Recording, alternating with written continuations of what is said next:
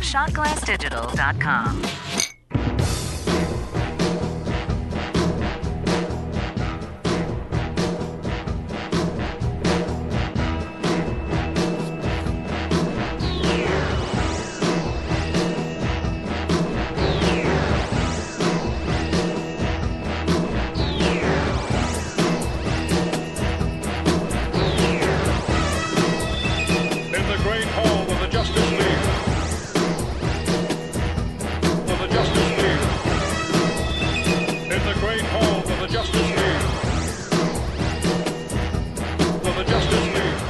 On this episode of Geek Out Loud, Patreon supporter and good friend Chad Reid stops by to talk a little superhero action. We're consi- we're continuing this whole Marvel DC thing, but we're doing it from a different perspective on this, your safe place to geek out. This is the Geek Out Loud podcast.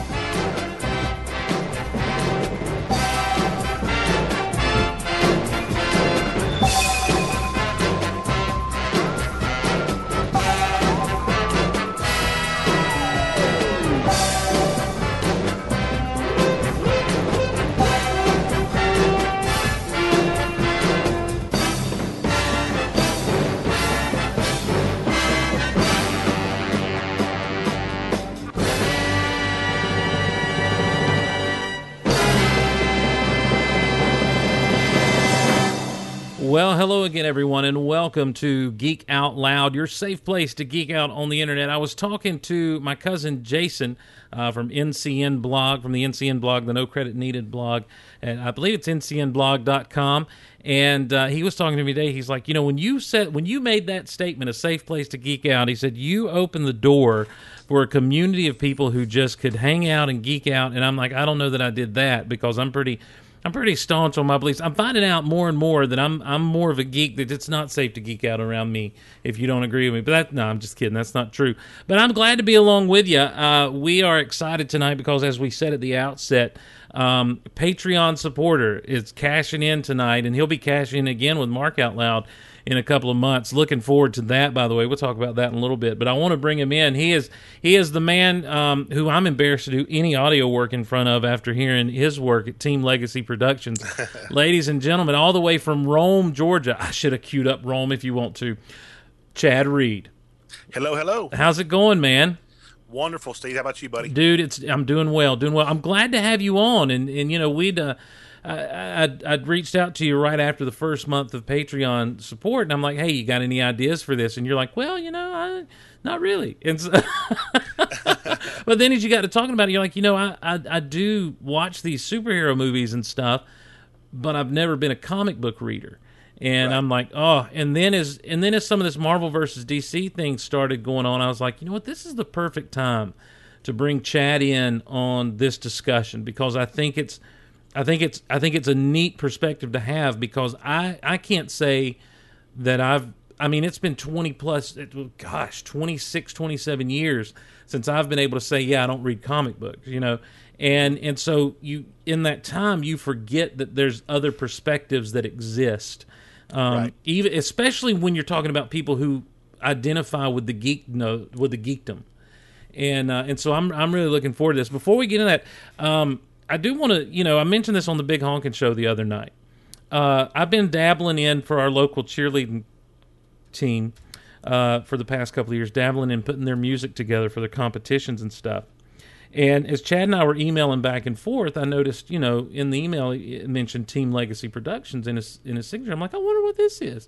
So I I, I Google stalked Chad and his business, and come to find out, Chad does part of what he does is what I do for fun, you know, or on the side. He does for a living, and I'm like, I can't believe that I played what I had put together for the cheerleaders on the air while Chad was listening. I'm, I'm I, you completely embarrassed me, and now I'm like, and now I'm sitting here listening. I'm like, oh, are all my levels good, or is everything okay? Because Chad's a pro. So, um, what is I am far from it, sir. what is Team Legacy Productions? Well, it started out as um, just. I mean, I I started um, college cheerleading right out of out of, out of high school, and um, did that for a little bit, and then started coaching. um, coaching at some local gyms and stuff, and um, teaching tumbling, and um, just kind of felt and I've always been a music fan. I used to always sing all the time in church, um, praise team stuff, and so always had a musical side to me. So, um, I found this part of it, and just kind of learned how to do it and taught myself how to do it. And so over the years, kind of developed a business. Man. So And, and you're good at it. You're good at it. Now, Doc Zen in the chat. thank you, sir. Doc Zen saying to make you sing. Negative. Negative. My my singing career is over. I had one highlight and I went on went out on top. oh, yeah? What was the highlight? I opened up for um, Jennifer Knapp. Oh, wow. Okay. Remember her? Yes. back in the 90s. Definitely. Yeah, I remember Jennifer Knapp. That's awesome, dude. So I did that one time and that was about it. Wow. Well, um, it's it's great to have you on, man, and I'm looking forward to our conversation. Uh, I do want to say thanks to everyone who has used the Amazon link over at geekoutonline.com to do your Amazon shopping. When you go there and use the link, it helps uh, the whole of the Golaverse out. It, it's a big help. Um, actually, what Amazon money has started to do is pay directly into all of our hosting fees and stuff. Um, as we'll talk about in a minute, I'm about to embark on doing seven different podcasts. Basically, I've got seven podcasts that I'll be doing after uh, after this week, and so it's it's it's crazy, and that takes a lot of you know a lot of hosting stuff and that sort of thing. And so the money from Amazon a lot of times goes directly into our servers and our hosting and that sort of thing. And uh, so when you use that link at geekoutonline.com, it uh, it really helps out, and I appreciate. it. I think you're supposed to clear your cookies before you use it. I'm not sure, but do that, and that way it'll definitely you can search right there on that, and it'll take you to Amazon, and then just do your shopping through there, and it and it helps us out a lot. And special huge thanks to all of our Patreon supporters. Had our biggest month yet at patreon.com slash geekoutloud, and uh, greatly, greatly appreciate all the support uh, from Patreon. And um, and it, it's been it has been huge, and and that and and I could get into a bazillion personal things where it's been huge for me on a personal level, just as far as taking a lot of weight off the shoulders. Uh, where where two months ago I was running around super stressed and and worried about how I was just going to keep the lights on. Um, you know, much less continue doing podcasting. And Patreon has been a huge, huge support of that, and I appreciate that. And so, look for as it's the first of the month. Look for very soon uh, the exclusive podcast. Those of you who donate at that level, going to be talking the Incredible Hulk. Man, I'm looking forward to it. Looking forward to sitting down on that movie a few times and and uh, and banging that out over the weekend and getting to you guys. So, as we do every week, our featured supporter this week is the man who's with us, Chad Reid. He's over on the Golaverse Wall of Fame at geekoutonline.com. Chad has the ability to stretch his body and conform it into any shape he desires. On the surface, this seems like a trivial ability until you consider that his body consistently snaps back to its original form. Chad hasn't aged in 50 years. I have to be honest, it took me a while to to really get that joke. Yeah. because I was like, "Well, that's interesting." Okay, Well, and then I put and then I put two and two together. Read and read Rich. I was like, "Okay, that that makes sense." um, the uh, the the thing is, is like I've always been a Fantastic Four fan, and Reed Richards, you know, he's the stretchy guy on the, you know, Mister Fantastic. He does the stretching and everything, and it never really caught me too much. But over on the DC side of things, Plastic Man has basically the same ability. Now, Reed Richards always had limits to what he could do as far as how far he could stretch. You know, uh, uh, it used to be 100 yards.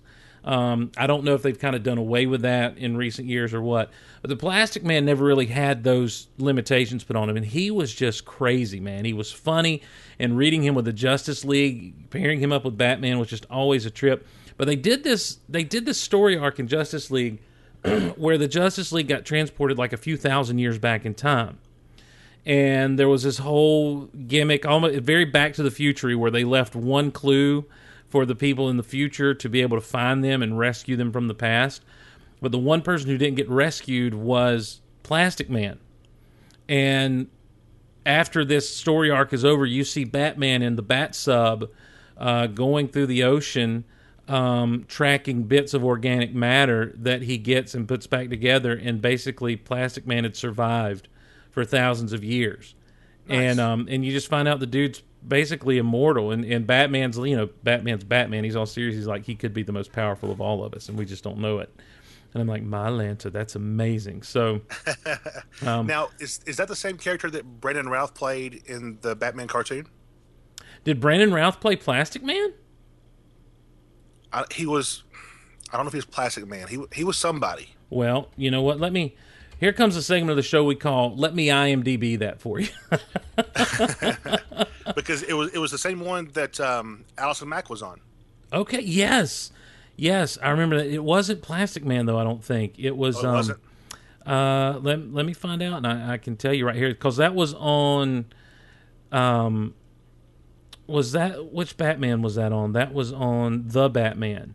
He played Everywhere Man. Okay. Mm-hmm. Well, I was way off. Yeah, um, which is a total. Which I don't. I'm not familiar as familiar with, I guess, as I should be. Um, he, uh, or I don't say it should be, but he was someone that I wasn't familiar with. But I remember watching that because I forget who Allison Mack played, but I watched that because she was on there. And then I started to find out that oh man, Brandon Routh is on there as well. That's amazing. So uh, I liked the the later season. Did you watch that cartoon? I did. I uh, I I I liked it toward the the later seasons. Um, early on, I had a hard time with some of the the character um, the character designs and stuff. But as the show progressed, man, and they started getting into the Justice League stuff, it just became so good. Right. Um. Oh, he was Everywhere Man was created specifically for the show. He's presented as a peer and a friend of Bruce Wayne, an art collector, a scientist specializing in quantum physics. He creates a device called the Quantex, which can duplicate matter. Using the device, he creates a duplicate of himself. The duplicate has a slightly darker personality and eventually locks the original up, takes his place, and begins using other duplicates to stage a series of art thefts. Huh. Kind of like Madrox from X Men. So there you go. Well, I was way off. Yeah.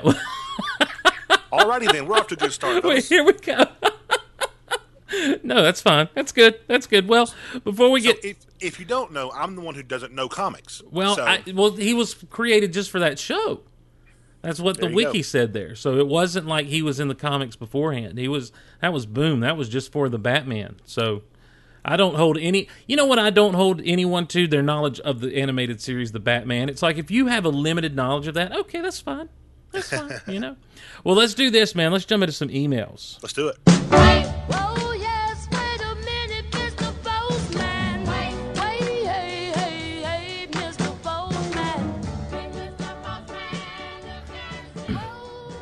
All right, our emails. Uh, we begin with one from good old Will West, and Will uh, chimes in with. He says uh, the subject line was a bag of cats. Um, he says, "Hello there, Steve. I've got about thirty different things I'd like to bring up, including some questions, some comments, and some indifferent. I think bullet points will be the best way to do this. So here we go." In Empire, talking about Empire Strikes Back, after spoiler alert, Luke gets his hand cut off, decides not to join his father, and then throws himself into the apparent uh, abyss, abyss below. He goes sailing down into the aforementioned abyss.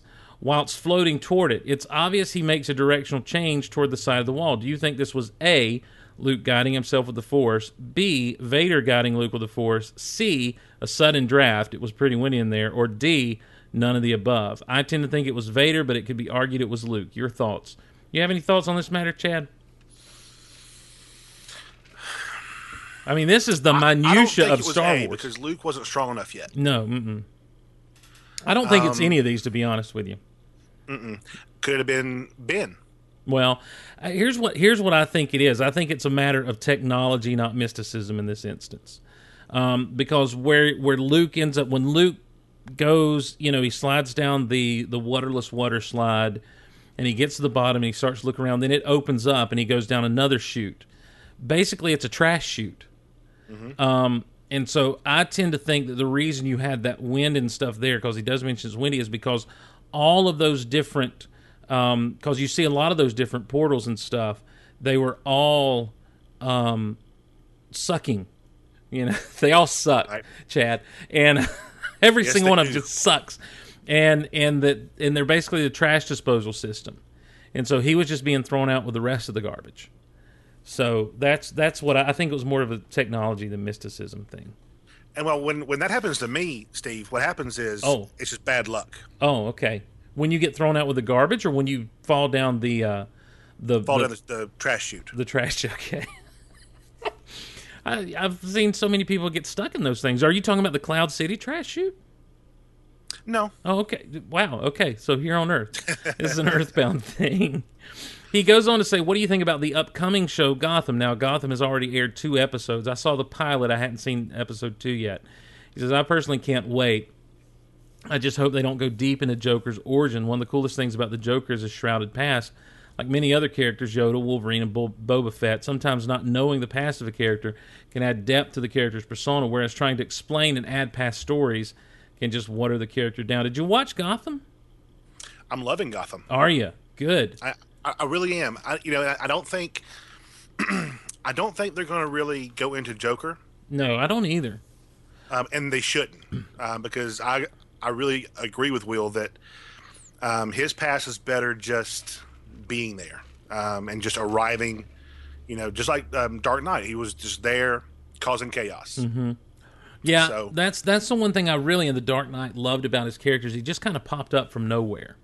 Yep. you know, an agent of chaos, and that's what the Joker gets off on, you know, and and um and he's twisted and he's messed up, you know, and but um but yeah, now I did I can't remember where I saw it. It might have either been on Facebook or Twitter or maybe another email. Um, someone was asking about the comedian at the end of the first episode. Uh, now, guys, little minor spoilers here, not really anything else. Um, did um, and they asked if that was supposed to be the Joker. Do you think that was supposed to be who the Joker was? No, because I also read that they're going to drop hints just on several different people. Just kind of, could this be him? Oh, okay. All right. Could this be him? Okay. Kind of thing. Yeah. So, I, I, I, I think they're going to just kind of tease us a little bit. But uh, but no, I don't think that's him. I feel like, from what I saw in the pilot, now I haven't seen the second episode, but I feel like, as far as supervillain origins go, the one they're really kind of zoning in on is the Penguin. And I'm down with that because and he's he's killing it too. I mean, he's awesome. Be- Well, and I think that's a great way to go because the Penguin has kind of been watered down thanks to even you know as far back as you know 1991 or 2's Batman Returns, um, and in some of the and in some of the cartoons and stuff, you know, he was always just kind of this whack whack kind of guy. But when you when you take it and and you have this guy, at least in the pilot, spoilers again a little bit, who was getting beat up, kind of shunned to the side, you know, and he and you know he's going to rise to be a criminal you know mastermind. He's going he's going to be on the level of Carmine Falcone or, or greater. Uh, I Right. I think it's a great way to kind of show his progression into that, um, especially with the way that you know Jim Gordon had the chance to take him out and didn't. So Yeah, and he and he, he, was very timid about the violence. Mm-hmm. So he, you know he's he's not there yet, Right. Which is which is where he he, he should be. yeah, Um, I guess the one thing that I didn't like about the pi- well, well, there's a few things about Gotham that I'm kind of iffy about right now. One, um, I'm not a fan of Alfred. oh oh, Um, I kind of a hard you'll see you'll see more in, in the second episode. I, I, won't- I won't give it away for you, but the kid's parents just died. I mean, he, he could be a little more sympathetic. oh, where he's like chin up or head up. Well, yeah, but there's there's he does something in, in the first part of the second episode to where he, I'm just kind of like, dude, relax. Um, he's just a little more. He, he's a little too. I don't know what I'm looking for. I guess. Uncle Owen. Yeah, pretty Okay. much. All right. Pretty much. um, and the the, uh, the the second big thing is Fish Mooney. To me, she is, which is uh, Jada Pinkett Smith. right. Right. she's playing it, or at least in the pilot episode. I hope she gets better because you know once they find their characters, they tend to settle in and get get in their zone. So I'm gonna give it a pass for the pilot, but for that pilot episode, it just seemed like she was a mustache twirling villain. Yeah, yeah, you know, she's very much um she reminds me of kind of what they tried to make Catwoman like in Batman Year 1 or um you know, even to an extent The Dark Knight Returns. You know, a club owner, some shady stuff going on that sort of thing. and um, and I really do. I think she's supposed to evoke that feeling for some people. But yeah, she is very much the the mustache twirling bad guy, you know, and um, and it, it to me where that gets interesting is when someone with more clout and more power ends up coming down on her, like a Falcone or Right. you know, some, or, or someone like that. Um, so yeah, I you know I, I wasn't I wasn't blown away by the pilot like today when I got home and was just kind of chilling, you know, for a few minutes after work or whatever. Um, I didn't choose to watch Gotham. I chose, and I still, and I think that actually aired Monday night, you know, and I still hadn't taken the time to watch it, but I made sure to watch Agents of Shield, you know, because I was so blown away with their season premiere and wanted to get back in as quickly as possible with what's going on in that show. Um, Yeah, that was good. you know, with Gotham, I, I feel like uh, again, it's we've done the. It, it to me, it's like, are you going to follow Bruce Wayne? You know, is that is that what we're going to do, or are we going to follow Jim Gordon? Because I feel like it needs to be a show more about Jim Gordon than Bruce Wayne to really I be agree. to really be successful. Bruce Wayne, you know, now that his parents have been killed, he almost needs to be an afterthought you know um and and and we don't need to visit that kid i think it's really important to to I, I i would like to see them you know and sure you're you're developing all these other villains and stuff but i would love to see if if, if the show's able to progress beyond a, a season you know or two to see the progression of Jim Gordon so that when this Batman character comes back on the scene, and you might see some news things here and there about Bruce Wayne, whether it's Bruce Wayne disappears or Bruce Wayne thrown out of college or Bruce Wayne goes, whatever the case may be. Because that kid's always going to be in the media, he's always going to be in the press until he gets away to go train to be Batman. But I, w- I would really dig seeing Jim Gordon without the baggage of Bruce Wayne, um, you know, and turn this almost into a procedural type show, you know, Gotham CSI almost. And I know a lot of people scoff at that and, and don't want to see that, but I think that it would do volumes for the character of Jim Gordon with maybe, you know, the, the last season, if they're able to plan it out this way with the final season, really building up to the entrance of Batman you know, where you realize that this is one man alone, you know, eh, Jim Gordon, who he's trying to do his best and he just can't seem to get it done because the problems are bigger than the Gotham PD. Even if he's cleaned it up, the problems are still bigger. And here comes the man to clean up the streets and, you know, maybe even do a whole season of him trying to chase down this vigilante kind of thing Um, you know, and and and let the end, just like with Smallville, the end was Superman's first big time saving the world. You know, the end is their big time saving Gotham, and and the bat signal going off in there. You know that kind of thing.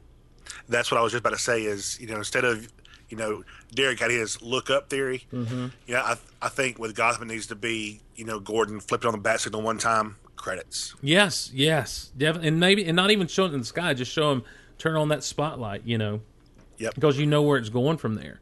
And um and and so I don't know. And again, that's way down the road, and that's if the show Fox is very in the past. They're traditionally very quick on the old trigger finger, and so and I haven't you know and I haven't tracked ratings on this show or anything, but they're very quick with the old trigger finger, and it's and it's and it's weird because meanwhile over on the CW, Arrow had just gotten better and better and better you know Oh, it has. and and flash is coming on and i you know in the pilot um i can't wait for everyone to see that because i really dig it uh, a whole lot. It's it feels i don't how did you did you like smallville? Did you watch and like smallville at all?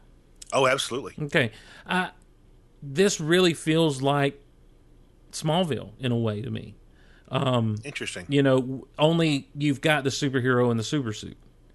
And and so i can definitely see where they're they're doing some of the same formulas that were successful with smallville in this first season and and it's going to rope in all the people that are only worried about relationships and it's also going to rope in all the superhero nerds who want to see all these little things that are hinted at in the pilot so i'm um I'm on board with the Flash and, and on board with Arrow, and I really want to be on board with Gotham, you know.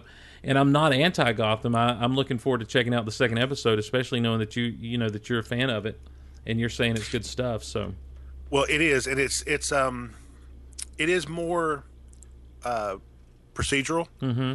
Um, and w- with and, and Bruce kind of comes in and out a little bit, but I think as long as p- the audience understands this is not Smallville, the Batman show. You know Right, right, yes, You know this this this this is not a Batman show. The the the, the younger years. This is a Jim Gordon show Mm-hmm. about the crime in Gotham. Um, is and this is dangerous water, but as long as people can quote unquote be patient, which fans have a hard time doing sometimes, right, right. being patient and, and understanding this is not a Batman show. You're not going to see Batman Right. until the probably un, until probably season you know five or ten or, whatever. or yeah, when it's over. Um, I Yep. really like. I mean, because how old is Bruce at this point? What is he? I I mean, thirteen at the most. Yeah, I was, I was going to say about twelve. Yeah. Yeah, I was going to say twelve or thirteen, and so I just I like I like the concept. I like the con. He's twelve, says Andy in the chat. I like the concept of here's a show about this city and about this one man who really, when you when it comes down to it, if it's not for Jim Gordon, Batman is screwed. Um, you know, when he comes around to do his Batman thing, you know, it, it's gonna it takes Jim Gordon being behind him to to to be able to work with the freedom that he's able to work with, and that's in all the mediums we've seen from you know from the Batman in the '60s right on through. Uh, you Oh, know, yeah. and um, and so I think um, I, I'm I'm digging it. I, I dig the concept, and I really dig the concept without, you know, throwing in all the supervillains they threw in. You know, even even though they're not necessarily going to follow those stories. You know, even though you just you know the obviously, and if they do, they're crazy to follow the stories of all these supervillains. You know.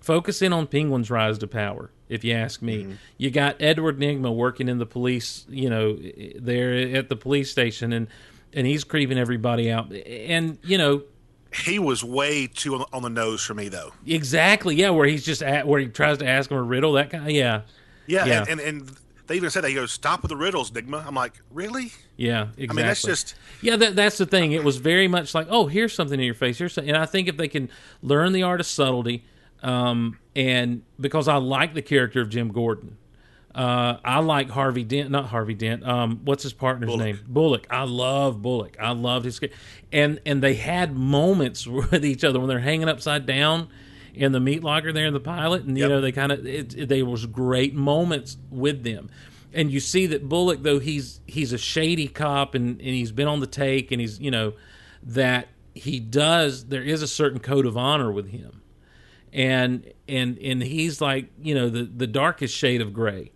but he's still shades of gray there in this city that's really corrupt and messed up, and so I I like the idea of, of watching Gordon's journey through all that. Um, you know, and like I say, letting all this other stuff just kind of be a side thing or an afterthought um, until it needs to come to fruition, you know, and not be so on the nose. So it's going to be interesting to see where where where it goes. Drew, uh, Drew from Canada says, "Can I defend the Fox? Uh, they try stuff no other network would." Uh, they panic like Stitch on caffeine, but at least they try. yeah, and that's Yes, the thing. You know, it's like let's not, um, you know, don't panic so much. Give it a chance to find its legs. Um, Well, I mean, you know, there's there's a lot of TV shows. Well, m- m- most of them like Seinfeld and Friends. I mean, th- those are more comedies. Mm-hmm. But um, Seinfeld, Friends, Raymond, they didn't really pick up steam until seasons two and three. Well, it took, And stu- and and, networks gave them a chance to find their legs. yeah, You know, as, studios just aren't that patient anymore. no, and with it, with go, go ahead. Well, I was, was gonna say with, with, with Gotham, I think, I think they they get a little bit more more leeway because, a it's whether you want to or not, it's a Batman universe, mm-hmm. and that's their moneymaker. Um, and and two, they've already signed a deal with Netflix, Yeah, wow, didn't know that. so yeah, Netflix already signed them for season one. So, I mean, there's a lot of a lot of hope and a lot of a, a lot of promise for this show. So I think you know, like Agents of Shield last year, I think they're going to give them a little bit time to To find their To- to- legs. absolutely. I think they should. I, I think this is an easier sell than something like Terminator Sarah Connor Chronicles was. You know, it's mm-hmm. hard to sell straight up sci fi to people, but when you're talking about something when you know, the a property related to this, The Dark Knight, one of the biggest money making movies of all time.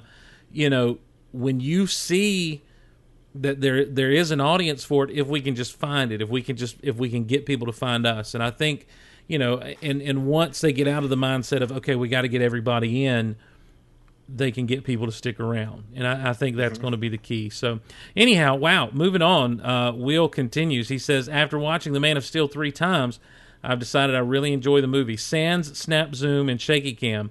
The only problem I have with it is the fact uh, that after Zod and Superman fight in space a little and trash Wayne's satellite, they wind up right back in Metropolis. I mean, come on, what are the odds of that?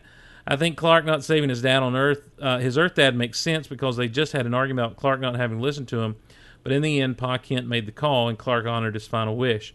I just wish Pa had gone back for a kid who was trapped and not the family dog. Otherwise, I really love that movie and can't wait for the greatest court case of all time Batman 5 Superman Dawn of Justice.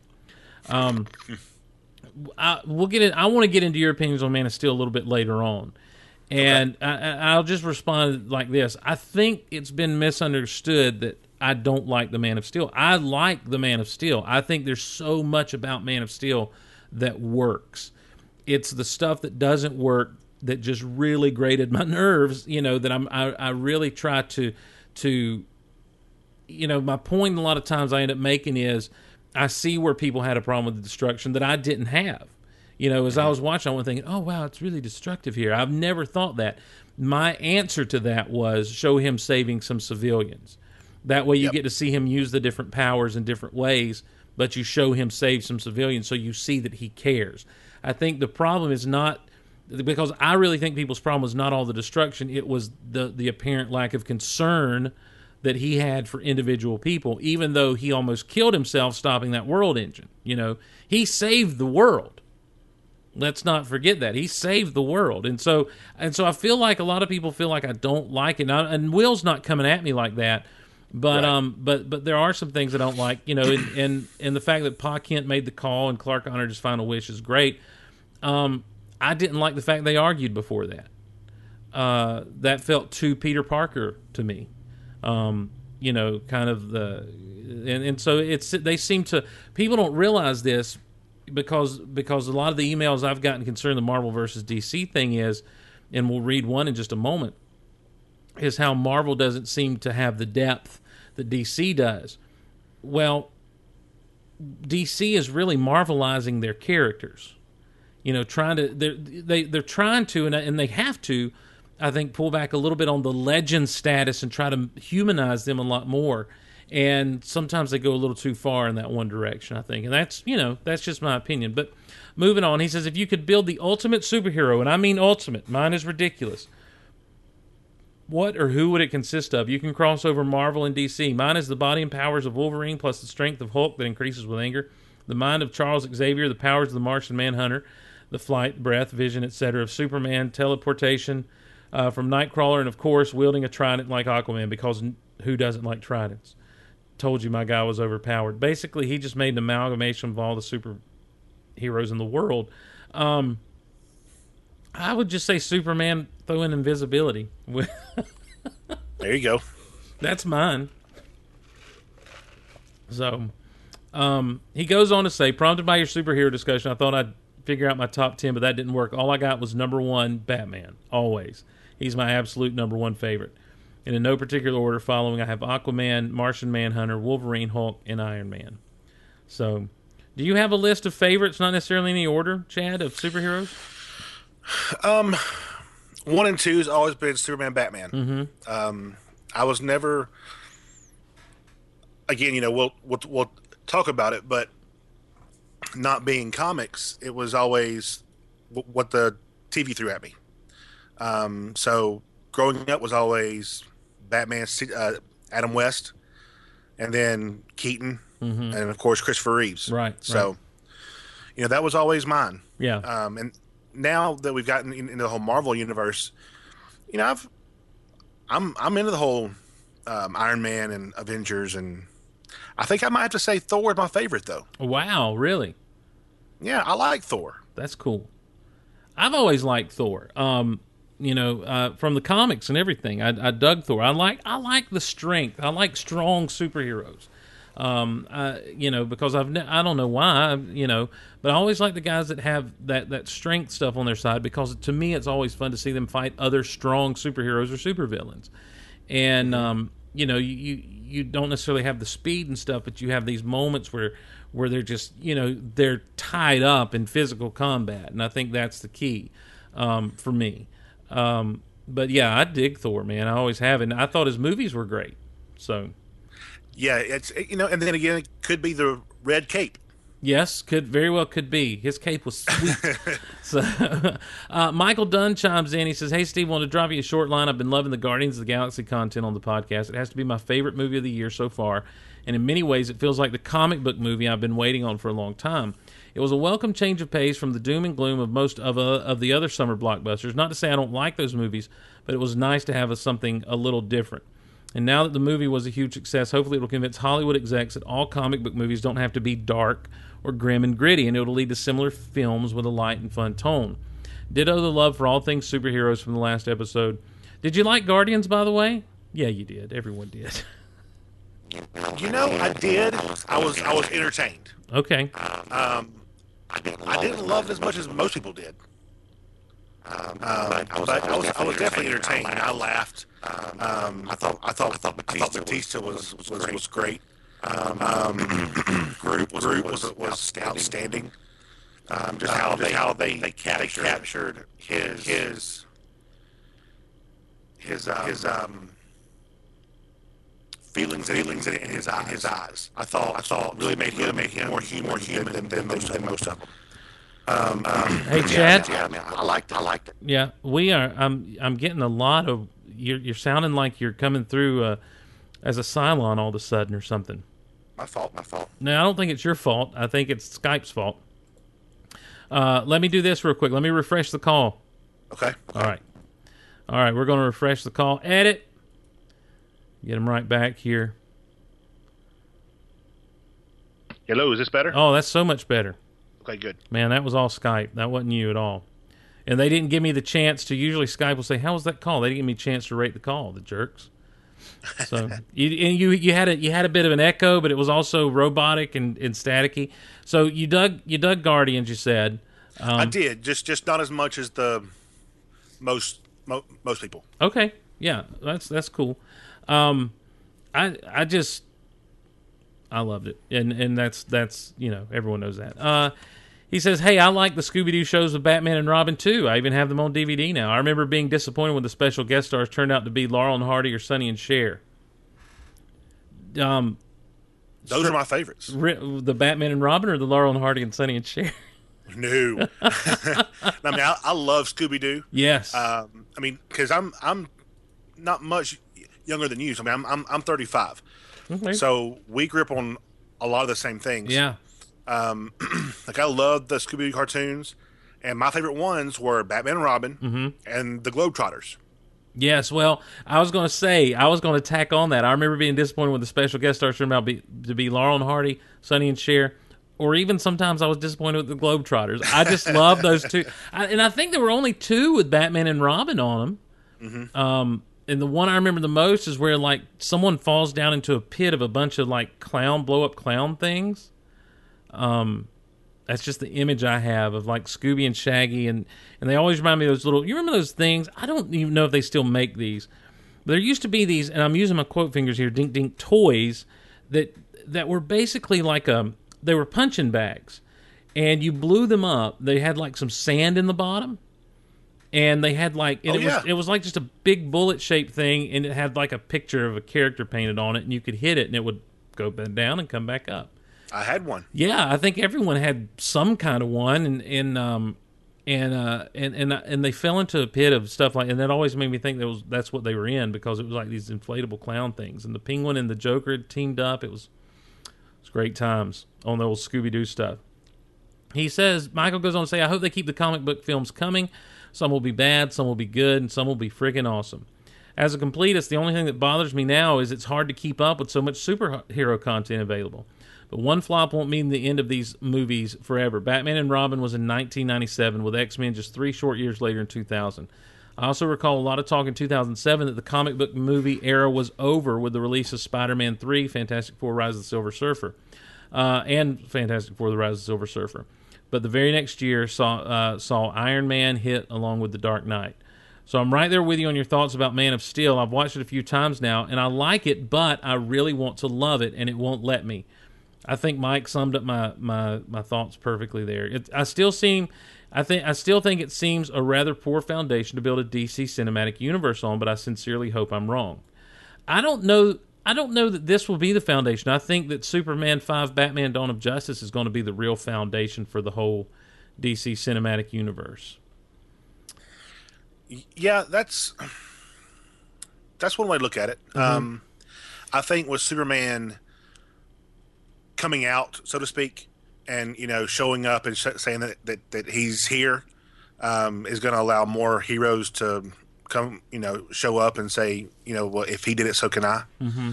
So I think that's what they mean by the foundation. Yeah, Except, I, I guess if Batman's been around for a while, Batman's kinda- been yeah, Batman's been around for a while. yeah. And and, and it sounds like that they're making Batman almost like an urban legend in Gotham. Mm-hmm. You know, like blink and you miss him kind of thing. And I don't know. I don't. But isn't that how it should be? I see. I don't know. There's there's a great moment after um, I want to say it was Infinite Crisis, uh, and they had in the comic series uh, they did a whole you know big thing. DC had one of their big events, and it was a huge event. And then the next issues after that basically took a play took place a year. Were supposed to have taken place a year after the end of this particular crisis and you had Superman basically just getting his powers back. He'd been depowered for a whole year, that kind of thing. Uh, Batman had been off the scene. All these heroes had been gone. And there's this great moment in a Batman comic where uh, the signal goes on for the first time in a year. And they're on the roof. Gordon's on the roof with someone. They're like, Why are the people screaming? He's like, They're not screaming, they're cheering. You know, and it's just like, oh, what a great moment, you know, and that and, and that's the thing is I think that you know, and and I like the idea that maybe there are people like, you really think there's a bad out there? No, there's not. Yeah, there is. I like, you know, that kind of thing. I saw him. I did, you know, but I I don't think if you've been doing it for as long as they say that this Batman has been at it, I, I think at that point you go beyond the point of urban legend in a way. You have to. Right. You ha- in, a, in a city, it's it's not like if it were the whole nation, you know, if it were a thing where you know someone spotted him in 1969 while they were out camping, and they put a grainy you know video up of it, you know, then now in 2014, it's like, well, do you think Batman exists? He's been spotted in the Pacific. You know, if Batman were Bigfoot, I guess is what I'm saying. It'd be different, but because it's one city, even a big city, you know that it's hard to keep that under wraps. That's a good point. Yeah. Um let me see here. Let's let's scroll on down and uh cuz these emails have been long. We got so many. I've got so many in the mailbag to get to, but I did want to definitely mention this. Mitchell Huff from the Lost Hours podcast chimes in. He says it finally happened, Steve. As I was out and about over the weekend, my Geek Out Loud colors attracted the attention of a fellow Golaverse guardian. The result the resultant high five was truly epic. Just wanted to pop in and let you know that the shirts are connecting Geeky Steve listeners all across the country. If you're so inclined, the next time you sit down for a goal recording, shout out to Erin in Michigan. So shout out to Erin in Michigan who met Mitch at a movie theater. Uh, she was working. I got the story from Mitchell on the Big Honkin' Show the other week.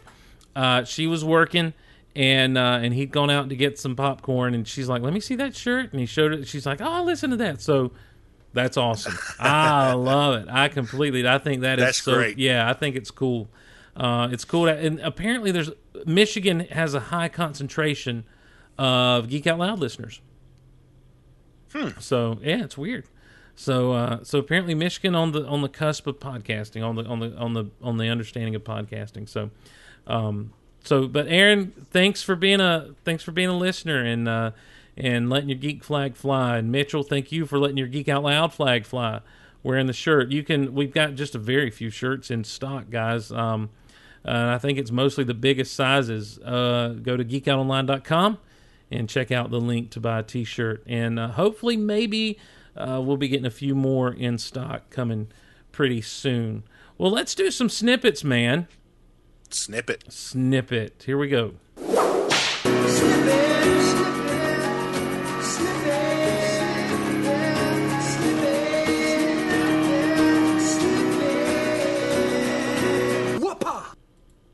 All right. Uh, our, Chandler makes me laugh every time. I love it. I love it. Uh, first thing on the snippets. Um, snippet. Starkville Labs is coming this weekend or sooner. www.starkvillelabs.com. I know it's a commercial, but I just want to mention I'm excited about it myself. And Derek Russell uh, are going to be doing a podcast dedicated to uh, the CW television show The Flash. Now you can follow Starkville Labs on Twitter at Starkville Labs.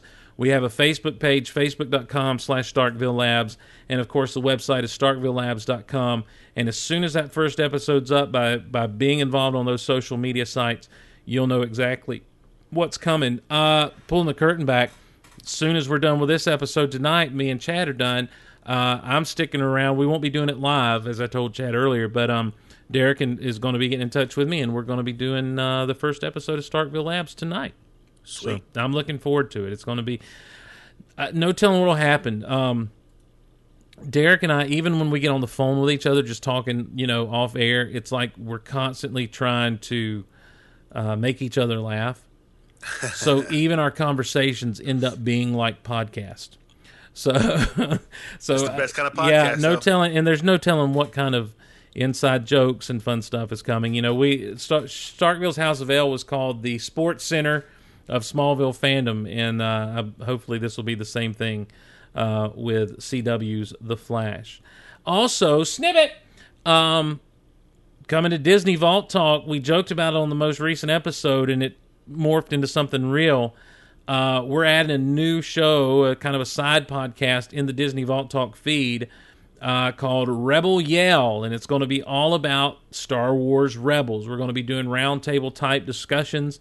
Uh, we're basically ripping off uh, Rebel Force Radio's Rebels Declassified. You know, I the, the here's the thing. Uh, after doing youth ministry for so many years, I always realized that there's no good idea that's new. They're all stolen. And so basically, we are still in their shtick and going to do it as well. So uh, be watching your feeds for that at Disney Vault Talk. Uh, Rebel Yell coming to the Disney Vault Talk feeds uh, soon with uh, this Friday. Snippet! Running through these real quick, man. Um, uh, Star Wars Rebels Spark of Rebellion actually airs this Friday on Disney Channel, I think. Um, it's already on the Watch Disney XD app. If you've not seen it, do your best to see it. It is, it is, it is amazing. It is good stuff. Chad, I know you mentioned off air you hadn't seen it yet. No, I haven't. Oh, there's a moment in time, um, and I'm not going to spoil anything, but there's a moment in time that I literally got choked up, and and tears welled up in my eyes, and it had nothing to do with any legacy characters. It didn't have to do with the Obi Wan message that's in the in the uh, in the previews we've seen and that sort of thing. It's a moment. It, it's part of a moment we've seen in the previews, but the way it was pulled off was just like, oh man. Um, you That's don't awesome. you don't need to watch the Clone Wars to watch Rebels. You don't need to have seen the Clone Wars to watch Rebels. You just need to have seen Star Wars. So, and even then, I don't know that you even need to have seen Star Wars. Uh, it is it is good stuff. So, looking forward in, to seeing how how far that show goes and and, and what it does. Um, another snippet here, snippet. Uh, this is interesting to me because I was wondering if this would take place. Dominic Cooper, who played Howard Stark in Captain America: The First Avenger, Avengers, is going to be reprising that role on the ABC show Agent Carter. Um, do you watch Agents of Shield, Chad? I, I do. Um, it was a nice little surprise last week. Oh yeah, right there at the opening. Yep. With the yeah, and so and it was cool to see not just Agent Carter, but also a lot of the Howling Commandos. Um, and so yeah, um, Neal McDonough showed up. I didn't expect to see him there. I didn't expect to see any of that. You know, uh, really cool moment, and and it's cool to know that Howard Stark is coming on because you know in Iron Man two, uh, he's listed as someone who helped found Shield basically, and um, and so it, it's going to be good to have him around. I don't know how substantial his role is going to be in the show, but but the fact that he'll be around at all is really cool to me. Well, just you know, make it a little fondue. Yeah. Oh, you two are gonna go fondue, aren't you? um, this is a this is a weird snippet. Snippet.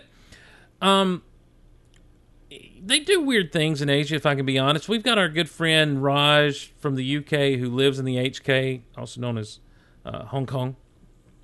And uh, and and and I, I hope to talk to him about this at some point. Um, the uh, mm, the way they do food is what I'm trying to say. I guess is is it's cons- it's disconcerting to me sometimes. um, they've got a Batman burger that they are uh, that they're putting out at McDonald's, but it's only in Hong Kong. Uh, That's not right. Well, it, when you hear what's on this burger, maybe it is. It's Okay. um, he's getting his own burger at McDonald's, but it's not in the United States, according to Geekologie. The Hong Kong. This comes from MoviePilot.com. Uh, the Hong Kong McDonald's has introduced a Batman burger as part of a line of Justice League superhero meals. Uh, it's a double beef burger. It's got an egg on there, poached egg. Looks like it's got some kind of weird sauce, uh, onions, and what looks to be barbecue sauce. But you know, knowing the Chinese, there's no telling. Um, it's uh, it it comes It's with the bat sauce. yeah, it comes. Yeah, the bat. So, uh, let's take that term off the table for the rest of the show. let's not use the term bat sauce. Uh, what's more is that the Batman double beef burger comes with squeezy cheesy fries. Okay. Yeah, it's uh, their fries covered in their McDonald's fries covered in cheese and bacon. It looks like. Um, Yeah, uh, there's there's sparkling green apple tea suggested as a drink. You lost me there. Yeah, there's. I don't like the tea. Um, the box looks really cool there, or at least the one in the commercial does. It's this black and gray box. It's got the Batman logo on one side. It says uh, "Diner Double Beef," and then has Chinese writing, but it's got the logo. But the top of it is like a a Batman face. It's got the cowl kind of in the eyes looking at you. It's, it looks really cool. Um, but uh, do you remember back when Batman Returns came out that McDonald's was doing like the Hero Burger? Yeah, and that might be the reason why we don't get it here in the U.S. Yeah, well, the Hero Burger was like on a hoagie. and it was like three patties, I think, with some cheese and some, you know, it was it was done almost like a, a sub a subtype sandwich, a hoagie, mm-hmm. only with you know hamburger. So I'm just I'm I'm, I'm concerned about the egg. What's with the egg? Well, you know, it's not a fried egg; it's a poached egg. I, I, it's it's basically the picture makes it look like what the egg that goes on an egg McMuffin. You know, there are a lot of people that eat eggs on their burgers. Um, a fried egg. We'll put a fried egg or, uh, egg on a burger. I am not one of those people. I Steve. nor no, nor am I. We have a guy that comes in the cafe sometimes that he'll order. We do a plate of burger sliders, um, handcrafted burger sliders, by the way, and he'll order burger sliders with no bread, but add a fried egg. no carb thing. I don't know if it's a no carb thing, but it's it's a no eat thing for me. Um, yeah, that's just not. Yeah, I like my eggs scrambled on toast. Yes, So, but I, but I'm but I know it's not really weird for the egg thing. Matthew Rushing says he likes fried egg on a burger. Um, by the way, let me take a pause from the snippets really quick. Matthew Rushing in the chat. Matthew sent a great email about the Dark Knight Rises that that I, I didn't read. It's it's a long email, but I want to get to it. But in it, he puts a review. He he copied and pasted a review that he wrote about it. Matthew, give people, if you can, a link uh, to that review because it's really well written and well thought out, and and deserves for people to see that uh, review. So uh, if you could give people a link to to a website or whatever you're doing there in the chat, and I'll make sure to plug it here in just a second because you didn't include that in the email. Um, so um, so yeah. Um, moving on, where are we at? Snippet. Oh, speaking of Batman, have you seen the piano guys do the Batman music? no. Uh, piano guys, you know who they are. I don't know if Huh? the the piano guys they do they they do classical music and other pieces. Uh, it's a dude with a cello and a dude with a piano, and they do some different arrangements. They've done some cool stuff in the past. I've seen them do um, uh, everything from Mission Impossible to uh, Living, uh, or no, I'm sorry, uh, Viva La Vida by Coldplay. Well, they did a piece called Batman Evolution, which is just amazing. You can see they made a video for it on YouTube. Uh, just just uh, look for Batman Evolution, the piano guys, and um, it's it's really really good. They go from the '66 Batman to the Tim Burton stuff into the Christopher Nolan Batman music. Let's. I'm, I'm going to play you a taste of it here. Wow.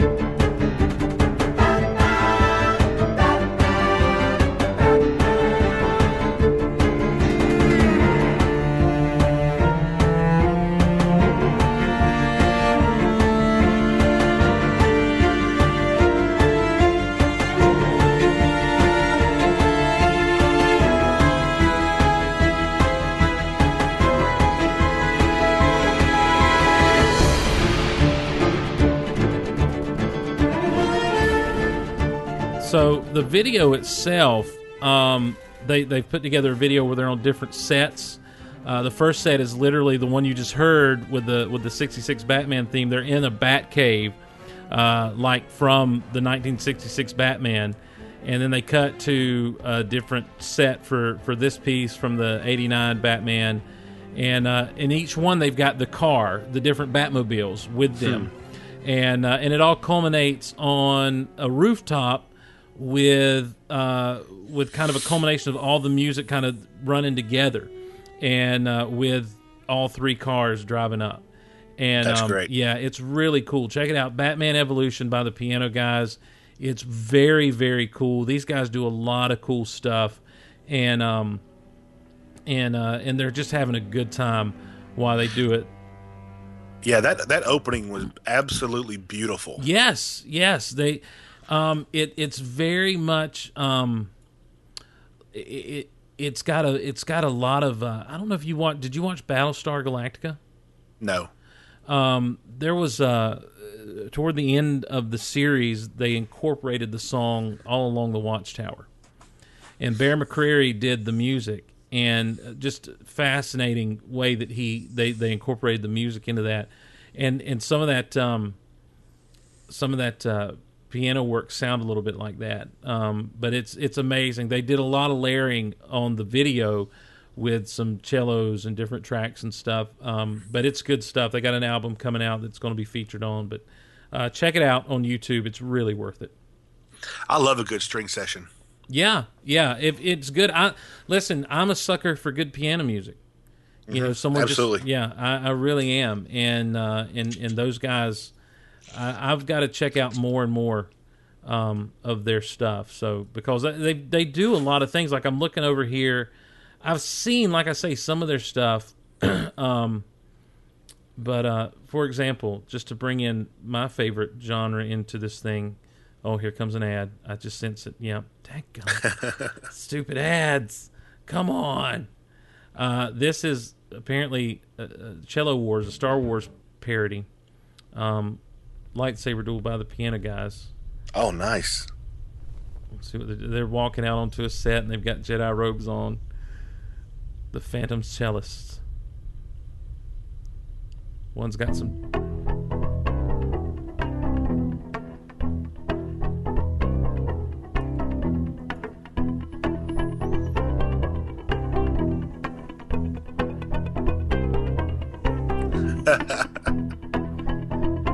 Same. It's the dude. It's the cellist from the piano. Oh, he just he just took his um, what do you call it, the rod, and made it a lightsaber. Oh, he just.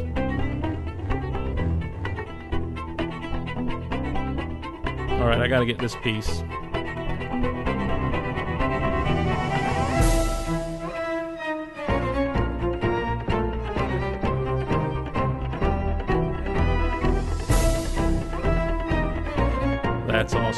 Dude. On the video where they're where those cymbal clashers come in, they're using the force to throw a cymbal at each other, and the other one's deflecting it.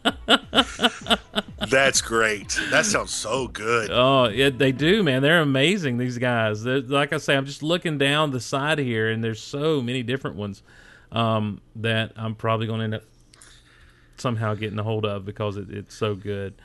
Yeah, my night's spent now. Thanks a lot. There you go. Well, finally, uh, snippet. Uh, Charles Phoenix, um, who I recognize him. Um, he's he calls himself the ambassador of Americana. I do recognize his face. I don't know where I've seen him from, but um, it's the latest original recipe from the Charles Phoenix Test Kitchen. I'm going to let him tell you about it. Hi, you guys. It's Charles Phoenix in the Charles Phoenix Test Kitchen. Today we made the what is it called? Six layer milk soaked cereal cake. Can you believe how gorgeous it is? Six layer milk soaked cereal cake. It's tall, it's amazing, and it's made with cake and cereal. From the top to the bottom, here are the layers Apple Jacks with spice cake, Trix with blue velvet cake, Cinnamon Toast Crunch with yellow cake, Peanut mm. Butter Crunch with chocolate cake, Froot Loops with red food colored white cake. Um, red velvet cake, they say, was not bright enough. Cocoa Puffs in white cake. You fill six cake pans nearly to the brim, each with a different cereal. Pour each separate in a separate bowl and add approximately one cup of whole milk, occasionally tossing to ensure that it absorbs evenly. When the cereal is milk logged, pour off excess milk and drink because it's delicious. Now, I'm just going through the recipe here.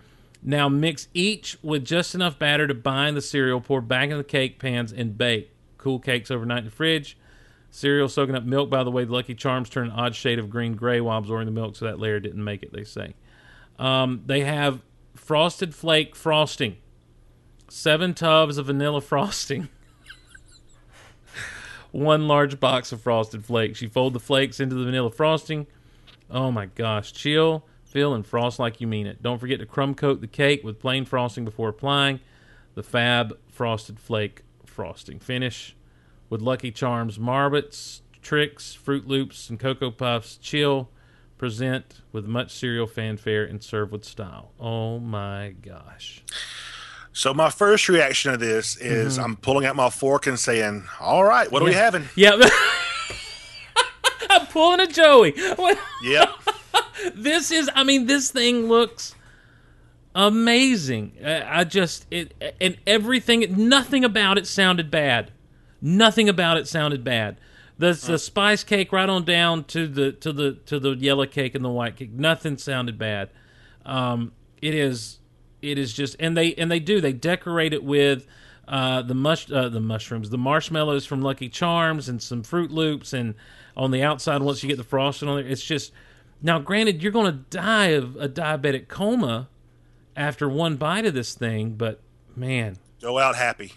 uh, diabetes in a bowl says the admiral Hey, Drew- you're gonna go go happy. Drew from Canada says this sounds like the end of American society We are well on our way. I will listen.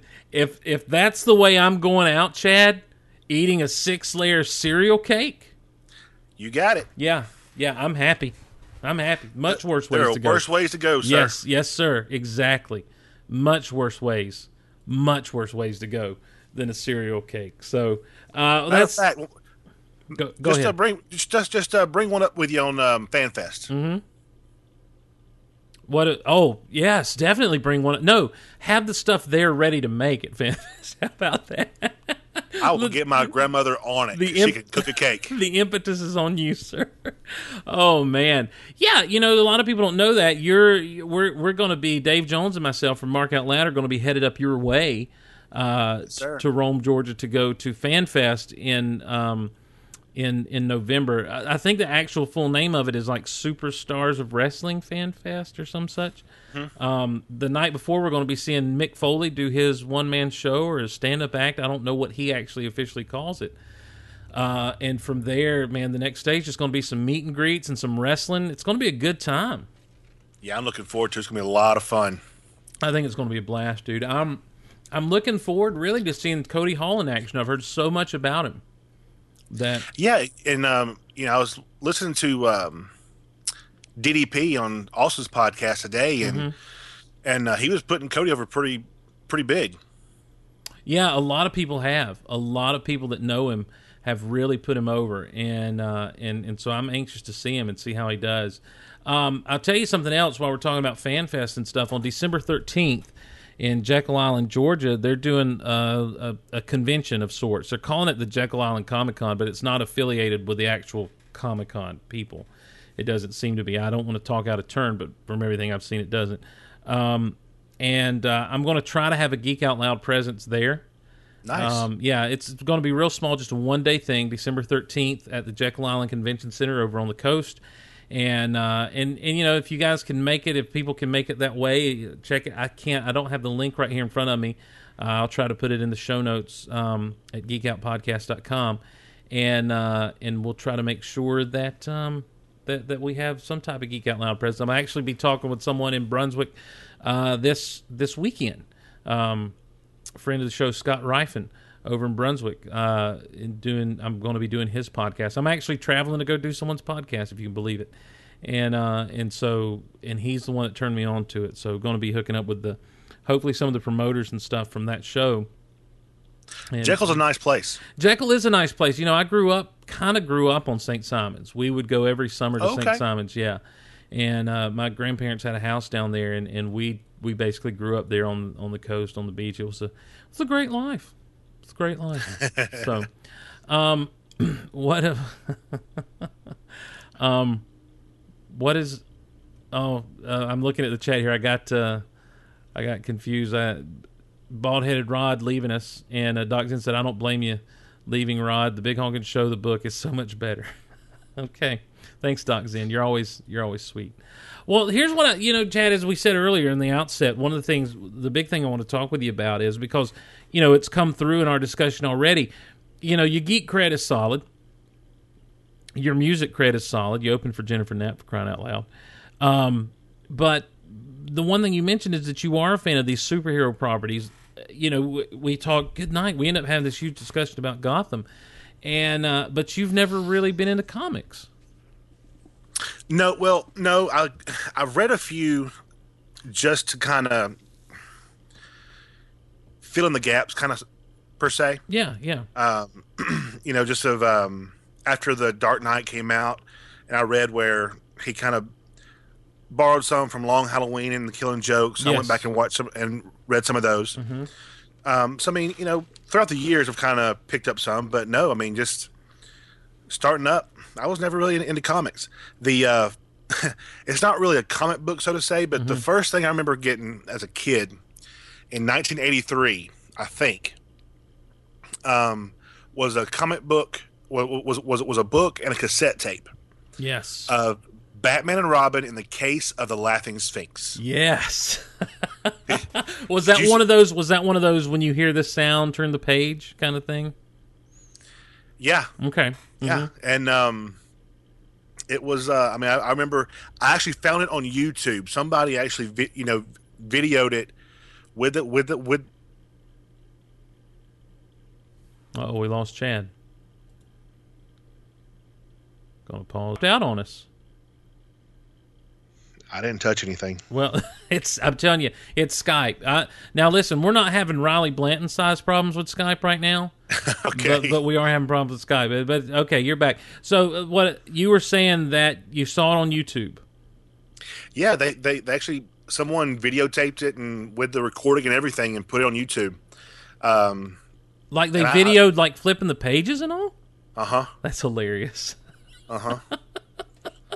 Yeah, and it, it starts with the with him meeting Robin and um, Robin training and kind of their first case together. Oh wow.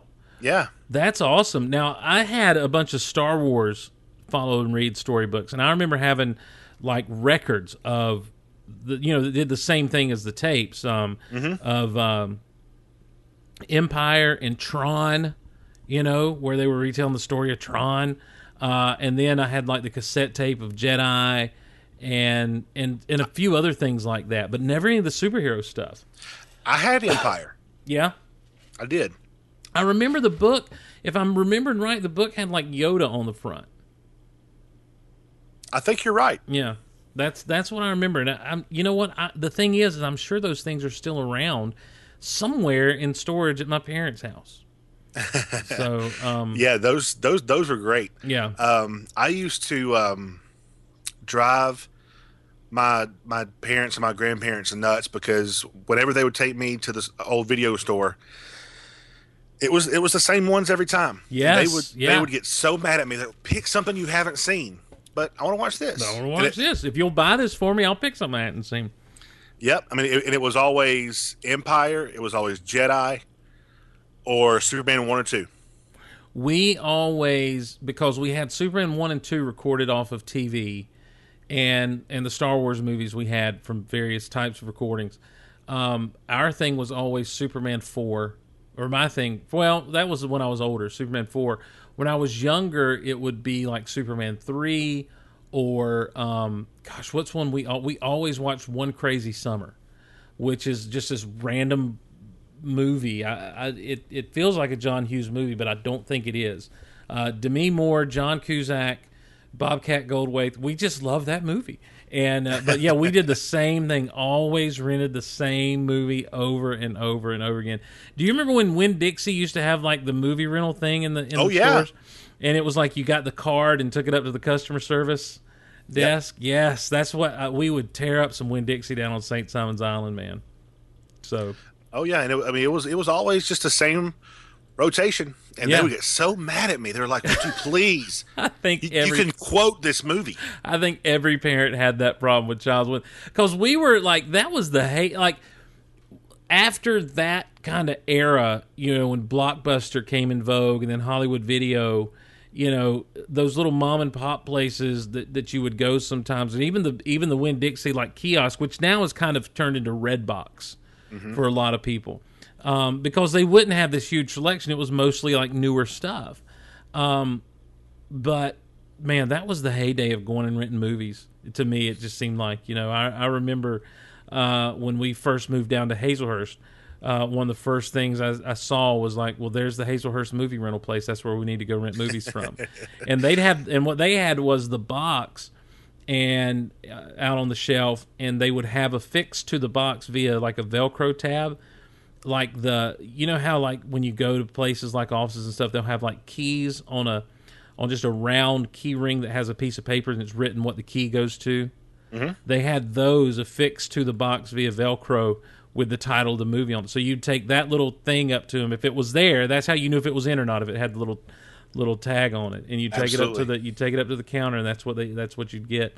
Um and then and you know and then comes the days of blockbuster where they just tuck the the actual tapes behind the uh behind the movie boxes and and they had rows and rows of that stuff. But man the little mom and pop shops around here we had one little tiny place that they had they were renting stuff that they'd recorded off of hbo like you would watch the movie and it would get to the end and be like coming up next. And that's how i watched Innerspace because Innerspace came on after ernest saves christmas apparently and we'd rented ernest saves christmas from this place and on the same Loved, tape Cri- love that one. Yes, me too. And on the same tape though was Innerspace with uh, Martin Short and uh, I want to say Nick Nolte.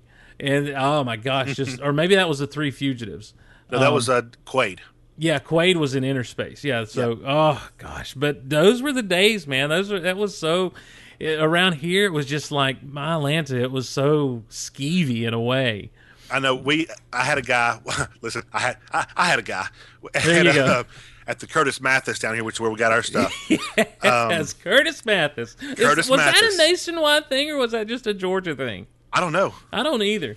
That's let me Curtis Mathes. tell you a story. Let me Google that for you because I've not heard the name. I hadn't heard the name Curtis. Do they still exist? Not here. That's no. what I don't think so. I, I thought that was uh, a long time ago. But they, um, I had a guy who would record, you know, like like you said, would do HBO stuff. Well, he would do the pay per view wrestling stuff for me, so I would get like WrestleManias recorded, Yes, so I could take them home and watch them. the vintage Curtis, the official vintage Curtis Mathes site by Glenn Waters. Wow. I remember That's going we- into the that's Curtis. where we would get our stuff.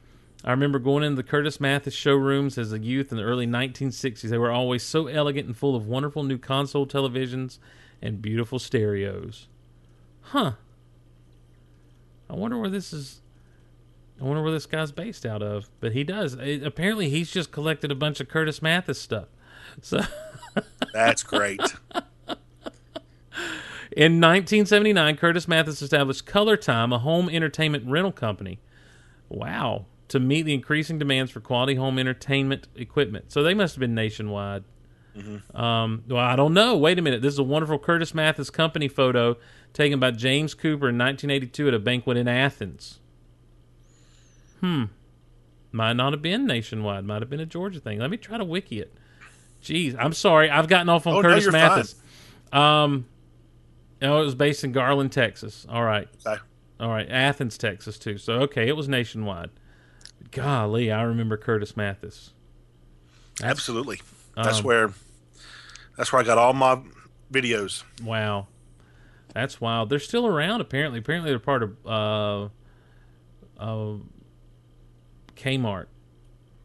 They re they reemerged with products marketed at several discount re, dis, uh, discount retailers. Now they're just doing products. They're not putting stuff out. But there's CurtisMathes.com. Wow. Okay. Well, there you go.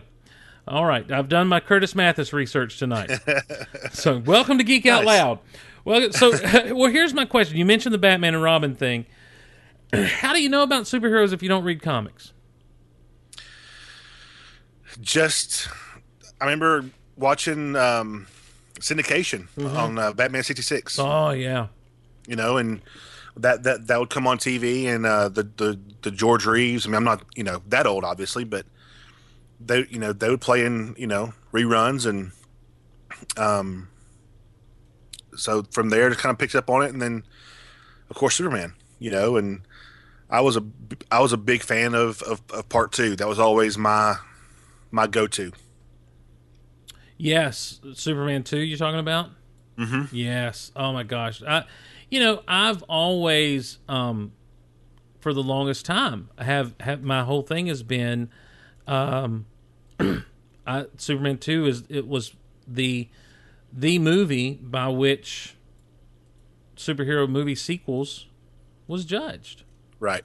and and I just you know and, and to this day you know until Captain America Winter Soldier came out that you know I maintain that and um it you know it it, it had one of my favorite movies of all time um or favorite moments of all time when when Superman is you know, he's like kneel before Zod now take my hand and swear eternal allegiance to Zod and it's just like Superman takes it and he starts to crush it, and that one lone horn sounds. I'm like, oh my gosh! So Okay. Okay. Now, how many times after that did you go outside and pick up a dried leaf?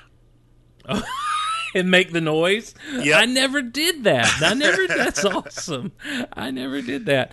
Yeah, you know. But you mentioned the Batman '66 being in syndication. I, you know, for me, that was TV was my gateway to superheroes. Mm-hmm. You know, the Batman '66 thing. I love Batman. Oh yeah. I always loved that show, and I don't know that I was ever one. That, I don't. I can't. I don't remember ever being overly critical, even after the Tim Burton stuff, ever being overly critical of the original, you know, the 1966 Batman show. The way a lot of people turned on it. You know, I, I'm not saying that I wasn't. I just don't remember doing it. Um, but uh, but that the George Reeves Superman would come on. Um, there was a there was a UHF station. It might have been out of Athens that would on Saturday afternoon sometimes show the George Reeves Superman. And now, for those of you who don't understand, back in the day, you had your VHF channels, wasn't that right, Chad? VHF, mm-hmm. and and and those were your networks, like your ABC, CB, CBS, NBC networks, and then you could flip over on your TV. You could turn to the UHF channels, and I don't know the technical differences between those things, and I won't get into them now. You may, Chad, uh, but I don't. And Isn't it kind of like like uh, AM/FM? it, yeah, it's kind of the same. Yeah, kind of the same concept. But your UHF channels, a lot of times, were your more local, almost what would become cable access channels. yeah, yeah. Um, and and so Athens had one, and and I want to say that's where I watched all my cartoons on. Um, and and but on Saturdays they would show the old George Reeves stuff. But those those shows, the Incredible Hulk television show, man, as a little kid, you know that that, and then of course the Super Friends on Saturdays. Those were my gateways into the superhero stuff. Um, and you know, so nowadays when you see these these networks and stuff doing superhero cartoons and television shows it, it, it's weird because it's like in some ways the success is breeding more and more of it. But back then it was almost like especially with like the super friends it was almost like a commercial for these things. You know they they weren't really selling toys with the super friends stuff. You know they were selling toys of course during the commercial breaks but you know it was more like well we've got these interesting characters let's use them for this saturday morning cartoon thing. Um, but that spawned in me this love of these superheroes you know Absolutely. so that when when i started collecting comics and when i realized oh my gosh i can read more and more about this that's what kind of kind of got me got me completely into it. So um so yeah that's i mean that's the gateway.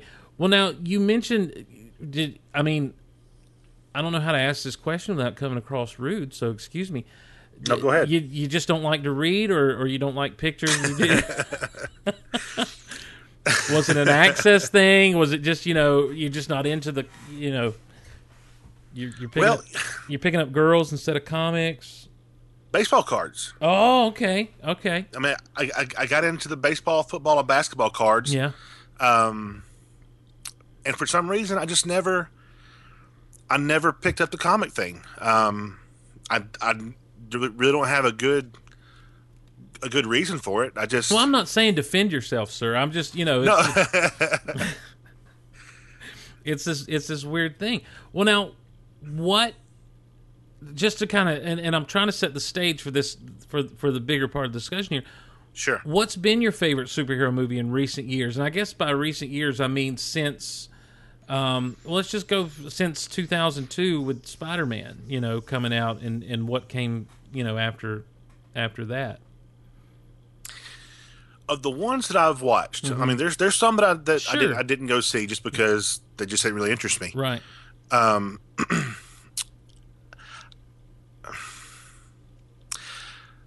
the first Spider-Man trilogy was good when it came out. Yeah. Um, I mean, I'm I'm I'm actually a fan of of, of the new one. oh yeah. um, yeah. I mean, I, I think Andrew Garfield is doing a great job. Um, you know, I, I, I like their take on it. Um, but you know, the the the first trilogy had its moments of like part two was amazing. Yes. um, yes. You know, that was that was great. Um, three, you know, we don't need to go down that road again. No, but Lord knows I don't ever want to go down that road again. we agreed on a whole lot of topics on that one, sir. Um, but I, I think they they meant well with it. It just didn't hit.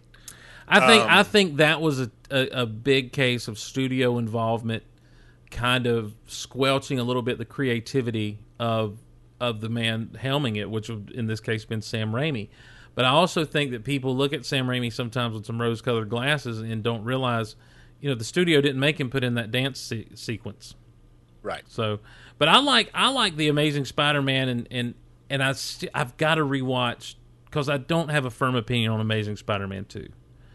Um, and so I I've got to rewatch it to kind of you know if to to kind of firm up my opinion on it because I know there were moments where I'm like oh my gosh, but there were other moments where I'm like oh my gosh, you know, and it's, so it was just like. I had such mixed emotions out of it coming out of that film.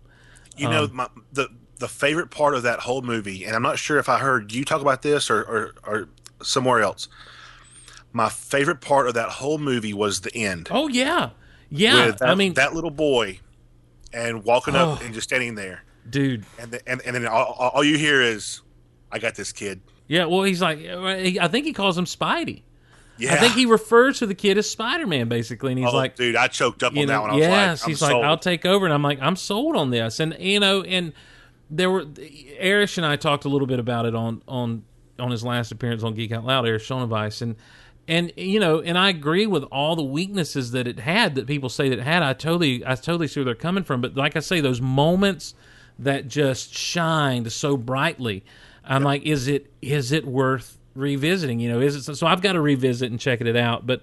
um anyhow, back to what you're saying. Do you have a favorite? You know, since I, I'm just saying in this era of 2000s, in this new era of superhero movies, which I really do think the Renaissance. You know, it it kind of the rumbling started, I think, with X Men, but it really, it really hit with Spider Man, with that first Sam Raimi Spider Man in 2002. You know, that's what I'm saying. Is since then, has there been one that you would say is a favorite of yours? Not gonna lie, Steve, Man of Steel. Okay, cool. Yeah, good. Um, Great. You know, I mean, that's to me. I mean, I, and and I'm a big Nolan um, supporter. Okay. I, I I I will I will back that movie and defend that all day long. All, all three of them, even even Rises. Yeah. Um, But um, which, by the way, I think Nolan shoots himself in the foot, when, but because of how it hurts Rises, um, because of his realistic take on it. Yeah. Yeah. I, th- I think that hurts hurts him on, in, in Rises, but that's a whole different thing. No, Um, I don't think. no, I, I don't think it is though. I, I'm not. I'm sorry to interrupt you. I, am not sorry, or I wouldn't. But No, I. I don't. I don't know that it is. Um, is a whole different thing. I think. I, I, I. What What do you mean that he shoots himself in the foot? Well, because this whole thing, the the whole thing with um, begins Mm-hmm. on has been grounded grounded in reality. Yeah. Um, and one of the one of the arguments, well, not arguments, but you know, debates, I Mm-hmm. should say, um, that, that that I have with a, a good friend of mine has always been, you know, at the end of Rises, spoiler alert, um, he never had time to get get out of the bat. Right. um, I'm like, I, and I, I think that Nolan, because you you you've, you've been trained through two and two thirds movies, that it's set in the real world. So in reality, maybe he didn't have enough time. Yeah.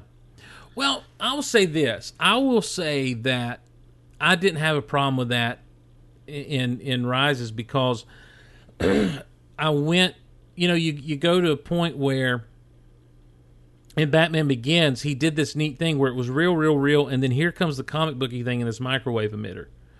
This this this this machine, and even watching it the first time, I said it makes no sense. If you turn that on, it's going to blow up everybody, not just the water pipes. You know, Right. um, in the second one, you know, it was it was realism, realism, realism. Radars, thanks to cell phones, you know, mm-hmm. using it, and I'm like, okay, it's a little more realistic than the microwave emitter, but it's still that comic booky thing that he uses, you know, and and so that kind of hook I really dug. In this one, you had that MacGuffin all throughout with that bomb or the you know the nuclear the the clean energy source and everything, and when he finally takes it, I'm like you know, is he? I thought they they they convinced me he died until I saw that last little scene there, and and I was like, I can buy it. You know, it's a it's a comic book movie, so I I was okay with that. You know, because like I say, there'd been enough lack of realism throughout that. Um, that I, all right, I'll take I'll, I'll buy that he somehow escaped a nuclear explosion. You know, he's Batman. he's Right. So why not? And I'm okay. And I'm okay with him, you know, taking time out to draw the bat signal on on the bridge in gasoline. Oh, listen, I joke about that stuff, you know, and I joke about how to get dude back. has style. yeah, well, that's the thing. Part of his whole deal was theatricality and and deception, and so you have to to inspire the people of Gotham and to inspire the people who are hurt. You've got to throw a little bit of that theatrical flair in there. No pun intended, by the way. Um, Right. to to to just kind of let them know, hey, I'm back. The bat's back. I honestly, those those moments like that to me are comic book movie tropes. That Sure. if you think too much about it, yeah, you're going to come like, why do you spend so much time doing that? I don't care. You know, it worked. Now I'll make the joke every now and again being snarky, but that's never one of those things I point at Dark Knight Rises and says it just doesn't work. The my problem with Dark Knight Rises comes from the the point that he abandoned being the bat the Batman, if you will, to to retreat into Bruce Wayne. In the comics, that never happened. It went against the character that I've known for so long, and so the whole That's premise. a very valid point. And so the whole premise of the movie for me, I couldn't get over that point. You know, all the other things where people start to pull out plot holes and everything, I hate digging for plot holes. It comes down to me, it, it just didn't feel like the something the character would have done. But I like that Batman got a happy ending. You know, I like that when it was all said and done, he was happy and Bruce Wayne is able to smile because that's something that you never get in the comics because it's a never-ending battle. So, but right. I, and at, at, at the end of the day, Nolan told the story of Bruce Wayne, not Batman. Right, right, and you know, and, I, and like I say, I get that. You know what I'm saying, and um, but this Man of Steel thing now that's that's interesting to me, and it's and I'm excited because now, you know, here we go, and it, and again, it's not a debate because I want people. I guess I want people to understand is I like Man of Steel, Mm-hmm. but I don't love it the way I wanted to. You Right. know, it, I, I feel like Oh, I get that. I feel like I got a different bill of goods than what I was sold, even in the previews, to an extent. You know, because the previews just made me feel those trailers, man, Oh, they were just great. made me feel everything that I didn't end up feeling coming out of that movie. Um, except for a few moments, you know. So, what is it about the Man of Steel that makes it your favorite? well, I am biased because Superman is my number one. Yes, me too. Okay, so out of the gate, I'm biased. Um, with with Batman being a close 2nd Um, so you know, I mean, I, I and I, I told my best friend, I said, I've got a feeling Man of Steel is going to bump Dark Knight out of out of number one for me.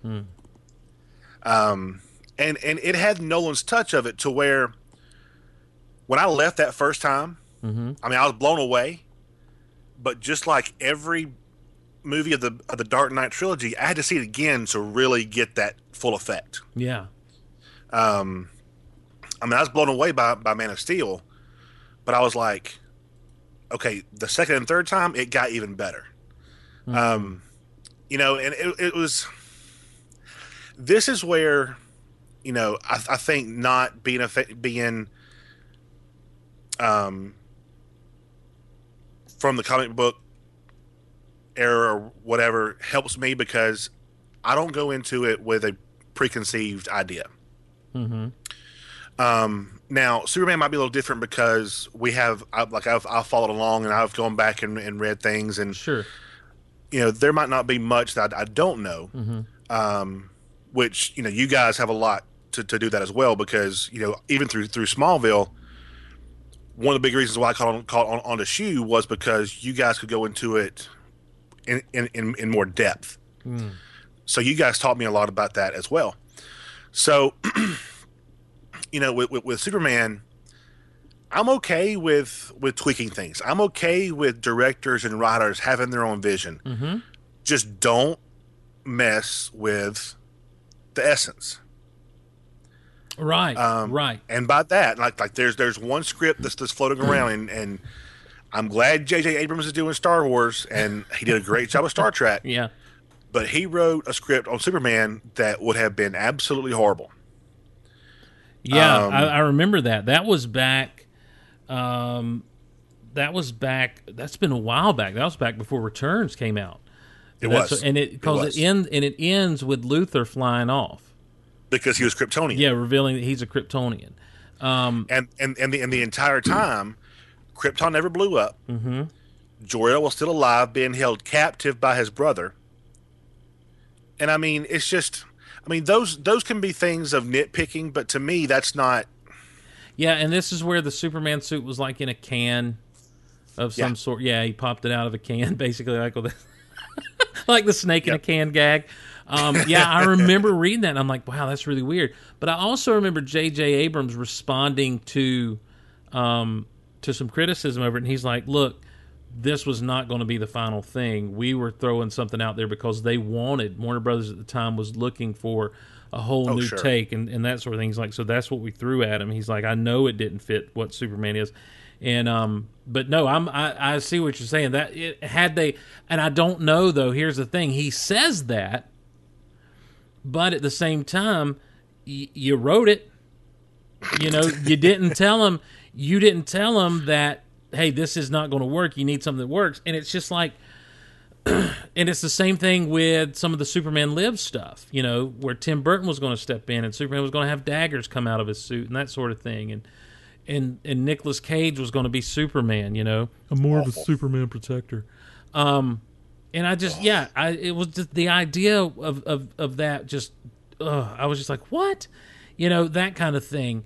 Um, and and what I loved about Superman Returns is that even though it was kind of a an homage slash remake of basically what Richard Donner had done with a little bit of a twist here and there, I, you know, I, the the heart was there to me, mm-hmm. and that's what I you know I go back to Superman four, the quest for peace. A lot of people they just want to crap all over the movie, but at the end of the day, the heart was there.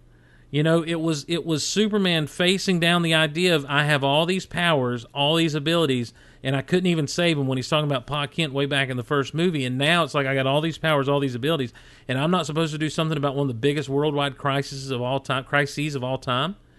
You know, and and it's just it it explored that, but what happened is is it just kind of got bogged down in bad effects and being a little too campy in places, you know. Um, it did, and, and, and it's easy to, to go back now and see that. But I tell you what, as as a kid watching those for the first few times, Loved it. it was still good. I loved it. I loved it. I recognized the bad effects right off. You know, I Oh, yeah. recognized that it was the same shot of him flying every time, and I always scratched my head as to why they were walking around in space. You know, when they're fighting in the air in space, and you can kind of actually tell they're standing on a platform, kind of thing. but um, but other than that, you know, I just remember thinking it's Superman. What's not to like? Uh, and and so with Man of Steel, you know, I come at it as it's Superman. What's not to like? Look, the casting of the movie was fantastic First class. all the way, man, all the way. Henry Cavill is great. Amy Adams is, you know, love of my life, and she doesn't even know it. And um, Amy Adams could get me to stalk her. You know, like she's someone that I could, I might be tempted to stalk one of these days. I shouldn't say that because people take that too seriously. But you know, she's someone who I look at. and I'm like, this is everything to me that that uh, that an actress from Hollywood needs to be. She just ha- seems to have it all together. She's beautiful. She's she's a great actress. She got her start in Smallville. You know what more do you need? Um, Classy. Yeah, definitely. Uh, Russell Crowe as Jor-El. I loved Krypton, man. In in Man of Steel, there was so much good about this movie, but it, it for somewhere it just fell flat to me. But you come away with a, just a love for it. I did, and you know, I even like I thought I thought Kevin Costner was spot on as as Pa Kent. I wish they would have given him more to do. Agreed. Um, him and Diane Lane both. I thought that was great, great casting. Yeah. You know, I, the whole thing with the tornado. Um, I trust me, I get everybody's you know argument on that, and it, and it, and it wasn't what I thought thought was the best way to handle it. But Right. at the same time, I do get what they were trying to do with it by saying, you know, if if he would have let him save himself, if if if Jonathan would have let Clark save him, mm-hmm. then that would have been very hypocritical on what he was trying to teach him years ago when he saved the bus. Yeah, but and I think I come, you know, and, and Derek and I had a huge debate about this. Is is I think that what he was trying to teach him about the bus wasn't quite the right thing, because the Jonathan kid I've always grown up and known is is you're meant for something greater, not not throwing footballs, but the moment Clark has a chance to save a whole busload of kids, that's what you're meant to do, son. And Right. we'll and we'll deal with the ramifications as they come up. But I'm proud of you for saving lives. That's Right. And and and I get that completely. Mm-hmm. But I also like the fact that this Jonathan Kent didn't know how to handle this. Yeah, yeah. he now was, that is he, he was he was it was. I mean, who would? Right. Mm-hmm. mean, it was all very new. Um, no one, literally, no one on this earth would know how to how to, how to handle the situation. There's there's no blueprint. right. If there if there is a criticism of John Schneider's Pa Kent from you know Smallville, it's he always had the answer. Mm-hmm. But we did get to see him be wrong a time or two. You know, Right. and the difference is we got to spend what hundred episodes with the man basically, and so you really got to see him. You know, you got to see that character more fleshed out, which is you know why TV sometimes works a little bit better for stuff like this than than a movie. Um, Right. You know, I, I guess I would have liked to. I'm with you. I would have liked to spend more time with Pa Kent, you know, or, or Jonathan Kent, just to kind of, I, I don't know, seen him smile once or twice. You know, He seemed burdened. yeah, and, and rightfully so Yep. rightfully so. But you know, there's there's obvious. But man, uh, Martha Kent didn't. You know, Martha Kent when when Clark comes back around and, and he shows up in the super suit and he's like, "Yo, you going to threaten my mother?" You know, and then he and then he finally gets back to her and she's like, "Nice suit," you know.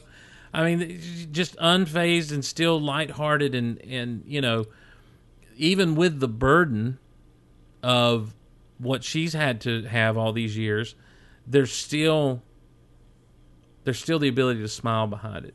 Even when she goes to him as a kid at the school, you know, she's like, just focus on my voice, you know, imagine and Oh, that that that moment got me. I mean, I I choked up, and I will. I am secure enough to admit this. I choked up several times in this movie, yeah, and that was one of them. Just that that intimate moment of mother and son, where the, where, the- where the son felt like he was all alone, and mm-hmm. you know, had nowhere to go and no one to turn to. But that, but mom showed up and just said, "Listen to my voice." yes, yes, You know, that, I mean, that, that was just a great moment, and he, and he opens the door. and comes to You know. I mean, that was yeah. that was great. I yeah, and and that's there were those there were those moments like that that were so great. I just wish they'd have held the camera steady for him.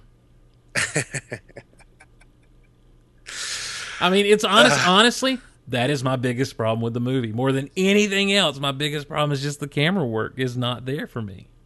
Yeah, and and I, I believe I read where his his either I read or, or heard him say it or something, but he wanted the audience to feel like they were walking with them and they were in the movie with them, mm-hmm. which is why he did that. Well, And that makes sense. It does. It does, Chad. But here's the thing: when I'm walking with people and I'm in a situation, I'm not. My head's not bobbling around. I'm not a bobblehead, you know.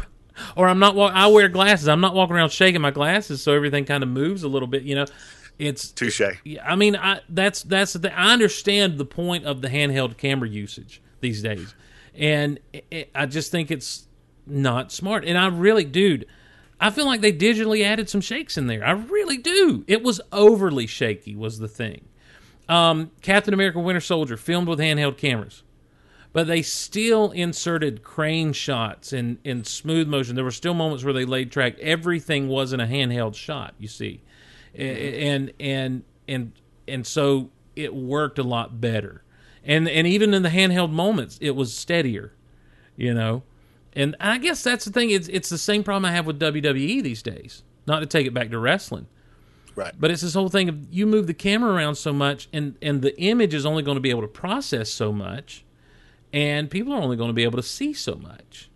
You know, No, I, yeah, I mean, I, I definitely agree with that. I, and I, they they they teach you um, that because I mean, I've I've also been to film school. yes, So they all th- they also teach you that whatever you you do with the camera, it has to be to be motivated by something. Mm-hmm. So, you know, I'm sure he had his reasons, and I think that was it. Mm-hmm. But it just didn't hit for a lot of people. yeah, and but you're cool with it. It didn't bother me as much as it does you. Okay, that's fine. That's fine. You well, know, I you mean, know, it- you know why? I, I think I know why it bothered me so much. Okay, Why's that? And and I'm gonna and I'm gonna spill off of this, and I'm gonna ask you another question really quick about wrestling in just a second. It bothered me because I went to the preview night where you got the tickets from Walmart, you know, Mm-hmm. and they had like the whole little package beforehand. And Zack Snyder's like, yeah, really pay attention to the scenes on Krypton in the background. There's a lot of neat Easter eggs there. And so I decided to try to do that, and I couldn't because Gotcha. because the kid, and so that's when I started to notice it, and I never could unnotice it. So let me ask you this now, just really quickly shifting gears to the wrestling thing, and I'm you know taking a sidebar real quick with the way WWE films their product these days. Are, is that something you don't notice? Does that not bother you? Am I? Am I? What I'm saying is, am I the only one? One hundred percent honesty, Steve. Yeah. I don't notice it. Okay. All right. I'm the only one. I really well no because apparently Dave does too. Yeah. but, but and y'all kill me with with this. But no, I mean, it, now the one thing is like I, I will notice it when I go back and watch like say WrestleMania 3 on the mm-hmm. network Yeah. For nine ninety nine. Um, I like I loved how they just almost set the camera there, and you watch the match play out. Yeah. Well, and I reckon you know, and they were working with less cameras back then and everything. You know, my thing is nowadays, like you watch, like let's say someone's down on the mat, all right, and the dude's standing over him and he's kicking him. It's like they follow the foot with the camera. Right. They're trying to follow the foot, um, and that makes no sense to me. It's like you're not. That's not what matters here. What matters is the man is getting kicked. So if you're going to go in on something, you need to go in either on his face or just hold, just get him in frame real well and hold that. And you can go around. It. They used to do this thing where every time there was an impact, they would snap to a different camera angle. I, I got over that. I didn't like it, but I got over it. You know, to me, because to me, it's like, oh, we got a new toy. Let's play with it. You know, there seems to be no thought process behind it. With Snyder, I know the idea with Man of Steel was, well, let's try to make it feel like you're really walking along here. Let's re- try to make it feel like you're doing this. Um, but Alicia says it's a movie. I'm never going to be in it, no matter what the camera does. And I tend to agree with her. And so for me, that That's a took good point. that took away from some of the moments that it, that should not have had, you know, been taken away from. And you know, I I I would love to be you in the sense that it doesn't bother me and then it doesn't and I don't notice it. I would love I, because I think it would increase my enjoyment of this movie a thousandfold. Yeah, it, it I'll say this, it doesn't take me out of the movie. Um and I agree with you that how Returns was shot was better as far as Steadicam. Mm-hmm. Um but the cinematography of this movie was absolutely beautiful. Um especially for a Superman movie. Mm-hmm. Shake, you know, shaking the camera aside. Mm-hmm. Um, some of the shots in this film were gorgeous. Um, especially the things you know that, that was in the trailer with the the the butterfly and the Yeah. and the and and the dogs and you know and the the wagon wheel and Mm-hmm. um, you know some of these very you know artistic shots. And I tell you the when when when when he showed up floating over the army Yes. Yeah. that, Yeah. that's one of those slow that's one of those slow clap moments i'm like yes, yes. sir Yeah. Oh, oh, and it was it was a great reveal in that moment too. You know, and that's the thing. There were these there were these moments that were so good, and I'm like you. I th- there were moments that were so so stinking good, and and and I don't think that in those moments, like the camera work doesn't detract from how amazing those moments are. I'm just taking as the film as a whole. You know, there were just no, moments. uh, it- there were moments that absolutely. detracted uh, for me for that, and and so, um, but but yeah, I'm dude. I in in the score, I love the score of that movie. Mm-hmm. You know, I, I think it's uh, it, it was it was a daunting task that Hans Zimmer had because you had to not do John Williams, not even pay homage to John Williams, and and still come away with a score that was iconic and powerful and worthy of the greatest superhero of all time. And I feel like Zimmer did it. Now, Jimmy Mac from Rebel Force Radio disagrees with me on that point.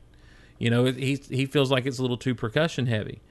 But I, I it is I mean, it is definitely. Per- I mean, Lord, he had what a forty-two piece percussion band come in and do some stuff with him, but I, I, I like it. It drives it drives that movie in, in a really good way. I think.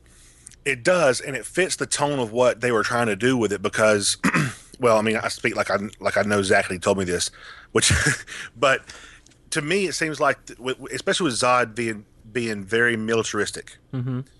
you know that percussion and the march and the, and the drums i mean that's Yeah. that's that's what they were, they were trying to get across it was a battle it was a war Yes. so to, to me that fit the tone of the movie um you know and the, the horns came in when the horns didn't should come in Um, but no, I mean, I, it it was percussion heavy, but I, I think I think Hans Zimmer hit it out of the park.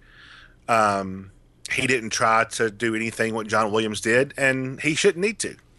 No, I agree. I mean, this was you know from the moment we first see Krypton, it, you can tell it's a whole different ball of wax.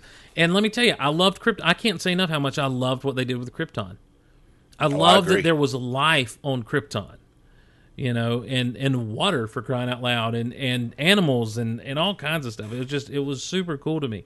Well, let me let It was me it was it, it- was very Star Wars ish. in in some ways, in some ways, but it was also you understood that environment with just the one ride through the flying dog thing that he had, you know, whatever it was, you know, through his, through the one ride through the city, even though it was war torn, you understood the environment, you understood the planet. You know, they they showed you enough of that stuff, and um, and I like their technology. I like their their technology reminds me of those those things you can buy for like two bucks at, at Walmart, where you put your hand on the little pins, you know, and it leaves the image. when you say. But I like that Yep. technology. I really liked it. You know, um, And and and can I just say real quick that yes. the flying the, the, the flying dog had nothing on Falkor. Oh, indeed. Well, well, I, I, I was being rude. I, it wasn't a dog. It was more lizard-like. I know, but um, well, let let me shift gears just a little bit and say, you know, so Sure. that's your favorite one that's come out in recent. What's your favorite of all time? Would you say Superman Two is your favorite of all time? As far as superhero movies go, or is Man of Steel is that is that your favorite of all time? I'm kind of in the moment. I mean, I, Okay. I think you know, Man of Steel. Now, Cap Two came close. Yeah, yeah. Um, I mean, Cap Two, that one.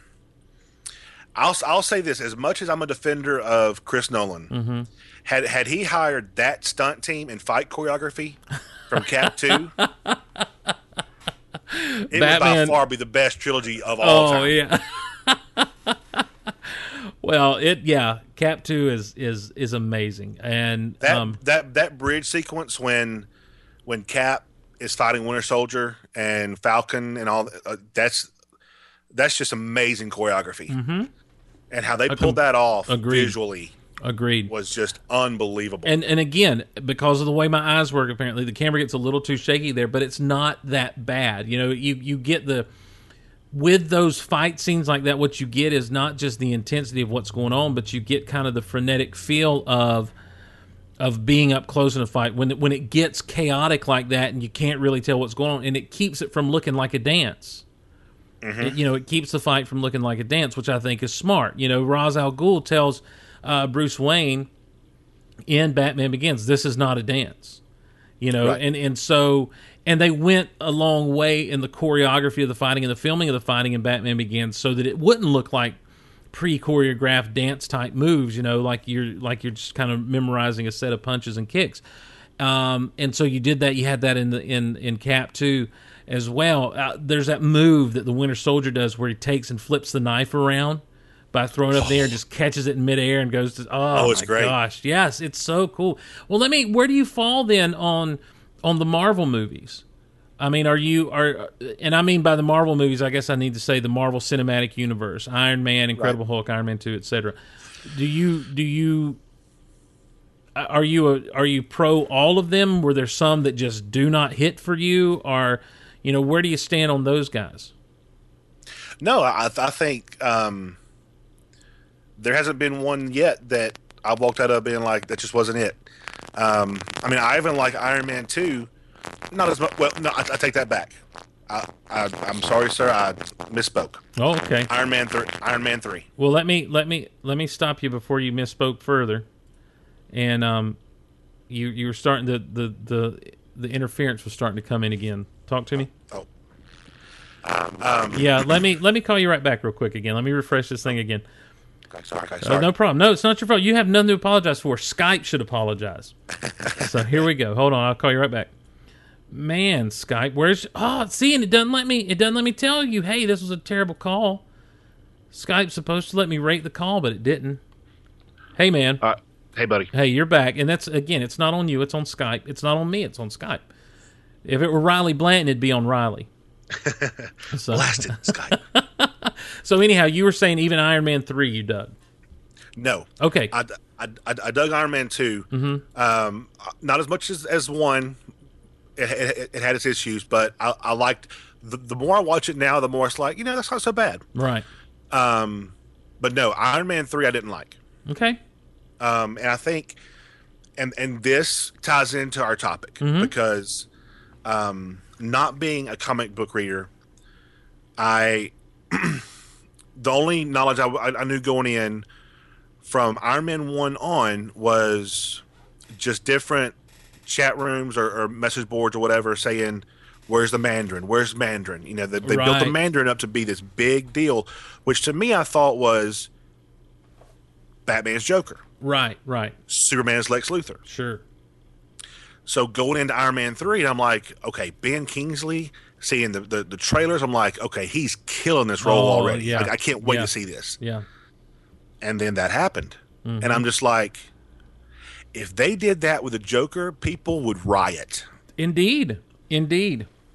So, and, and from, from, from, from, from what I understand, he's not Iron Man's biggest enemy. Is, is, is that correct? Uh, No, I, you know, I think he is. I, I think that when it comes right down to, and I and I and here's how, I, you know what, I'm going to rip off Michael Bailey from Views from the Long Box right now. Um, Michael Bailey, you know, said if if he's the main villain in the cartoon series that comes out, then he's the main villain. And uh, and I'm like, I have to agree. That makes perfect sense to me. Um, as far as a rogues gallery goes, I I have to say, yeah, that he's the tops for Iron Man. Um, you know, and and that is a great point you made. And I I take away even the Joker. Let's say they did that to the Riddler. Like you, you promoted this incredibly ba. Somehow you made the Riddler amazing, and the, and the Mandarin is not like the greatest villain of all time. Don't get me wrong. I'm not saying like the Mandarin in the comics is just this amazing person, but I am saying that he's one of Iron Man's top villains. So you take the Riddler, who a lot of people look at and say, "Yeah, the Riddler," you know, whatever, and you turn him into this BA character and all these previews and stuff, and all of a sudden you turn it on its head the way that it that happened with the Mandarin. Yeah, I think you're right. People would be way more outraged than what we saw people outraged about the Mandarin. But I also think it has to do with if if we're honest, Iron Man until Robert Downey Jr. stepped into that role in a movie directed by Jon Favreau, Iron Man was not on people's radar as Right. as a culture, you know. And so the people who are seeing it, Chad, I think are a lot like you. They go in with no real prior knowledge of these characters, and so that doesn't bother them that much, you know. And and my thing coming out of Iron Man three was I want to love this movie. I feel like I love this movie, except for this one moment I can't get over. Mm-hmm. So, Now, I mean, and, and, and I loved the um, the trauma that he was going through. Mm-hmm. You know that, that that led from the Avengers. I love that. I, I loved, um, I love him and the, the that kid. yes, That was yeah. that was great. um, even the the him and Rhodey at, at the end was a little lethal lethal weaponish for me. Mm-hmm. You know that, that Yes. was that, that was that was really cool. Yep. Um, it's just that once that happened, it, it just kind of it, it, it ruined it. Yes. Um, you know, and maybe that's me being a little too hip, you know, too too critical, but it, it took me out of the movie too much. Yeah. And from from then on, I mean, I didn't care about Pepper being the one, and you know, and all that stuff. That that doesn't bother me none. Right. But when when when you take a big villain like that and do what they did to it, it just kind of Yeah, I mean, I, I tend to agree with you, and um, and and uh, and and I think that uh, and and Karun in says in the chat, you know, he says he he hates that he didn't see a proper Iron Man in Iron Man three, and I think that's a point to be made that you had at the end you had all that armor flying around and everything, but the only armor we ever really saw Tony Stark with in Iron Man three never worked fully. You know, Right. it, it it either was still in production or it got damaged so badly in that attack that we never really saw Iron Man do his thing. We saw Tony Stark, which is fine. You know, again, I think from a storytelling standpoint, everything worked except for the Mandarin in that. But um, anyhow, I, you know, we, we, we springboarded, we, we got into that from the whole idea of, of the Marvel cinematic universe and, and your enjoyment of it thus far. Would you say Iron Man 3 is the only one that you really have been disappointed with? Let me think. Yes. Okay. I mean, I, Thor two was mm-hmm. good, but it wasn't. It, it didn't surpass the first one to me. Right. Um, I think that has to do with the villain. Agreed. You know, I, I really do. I get what they were doing, and a lot of times you get into those big epic villains like that. You know, th- th- this dude's only motivation was to bring darkness to the universe. You know, okay, he's he's evil. We got to stop him. You know, and so uh, as good an actor as Christopher Eccleston was, it's almost like he was just kind of a a background villain for Loki to be able to get out of jail. Yeah, and see, that's that's the thing. I mean, you know, coming after Loki, that's that's some big shoes to fill. Indeed, indeed, and it's it's hard. And, and Thor's another one whose whose rogues gallery isn't really that in depth. You know, it's a lot of other mythical type characters from from uh, from Norse mythology and that sort of thing. You know, you get into some magic based people and that sort of thing with Thor, and and so he suffers when it comes to his films. I think he's going to suffer from a lack of a good rogues gallery. Because Thor, if he's fighting, if he's not fighting other supervillains on Earth alongside the Avengers, a lot of times he's fighting monsters and you know and, and armies from these other realms. Which I dig. Don't get me wrong, but it's it's definitely different than what you see most superheroes do. Well, and and and I thought that Thor was going to suffer because of um, Kenneth Branagh not coming back. Yeah, I, I think that he set a good tone because I'm I'm I'm a big fan of continuity. I If- agree. if- I agree. If if there's a director who set that world, let him take it as far as he can. Mm-hmm. You know, and, and even even with Favreau, I mean, Yeah, I think I think it was Favreau's choice to step away. I'm not sure about that. I don't know. I don't see. I don't know the details on on some of the behind the scenes stuff. What Right. what a lot of times what gets me more than because I think that the the thing that the thread that's holding everything together is Kevin Feige. You know, the big wig there at the Marvel Studios. But I, what what kind of gets me is is the inconsistency in music from sequels to you know from from movie to Yes. movie. You know the inconsistency of score. Whereas you have the opportunity to take the score. I thought Thor had an incredible score. Mm-hmm. Um, I, I forget who did that score, the first one, um, but I'm about to find out.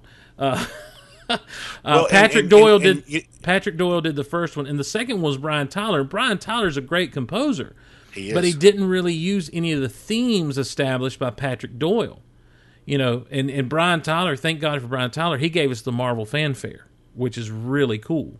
yeah, I like Um, you know, uh, same thing with Alan Silvestri doing uh, Captain America, and then I I don't think I have the Winter Soldier soundtrack, but uh. Cap- oh, I do. It is. I love it. it is good. It is good, but you know, the only time you really hear that Silvestri theme is at the very beginning. And I feel like there was option there were opportunities to take the the Captain America theme because that's what I was most excited about in that movie before it came out was like, oh my gosh, we've got a superhero with a definitive theme all of a sudden again. uh, to take that theme and expand upon it and use it in in Winter Soldier, and they never really did. No, and and you know, talking about Cap, that's that's the exception to my to to my argument is you know I thought Thor two suffered because of no Branagh. Mm-hmm.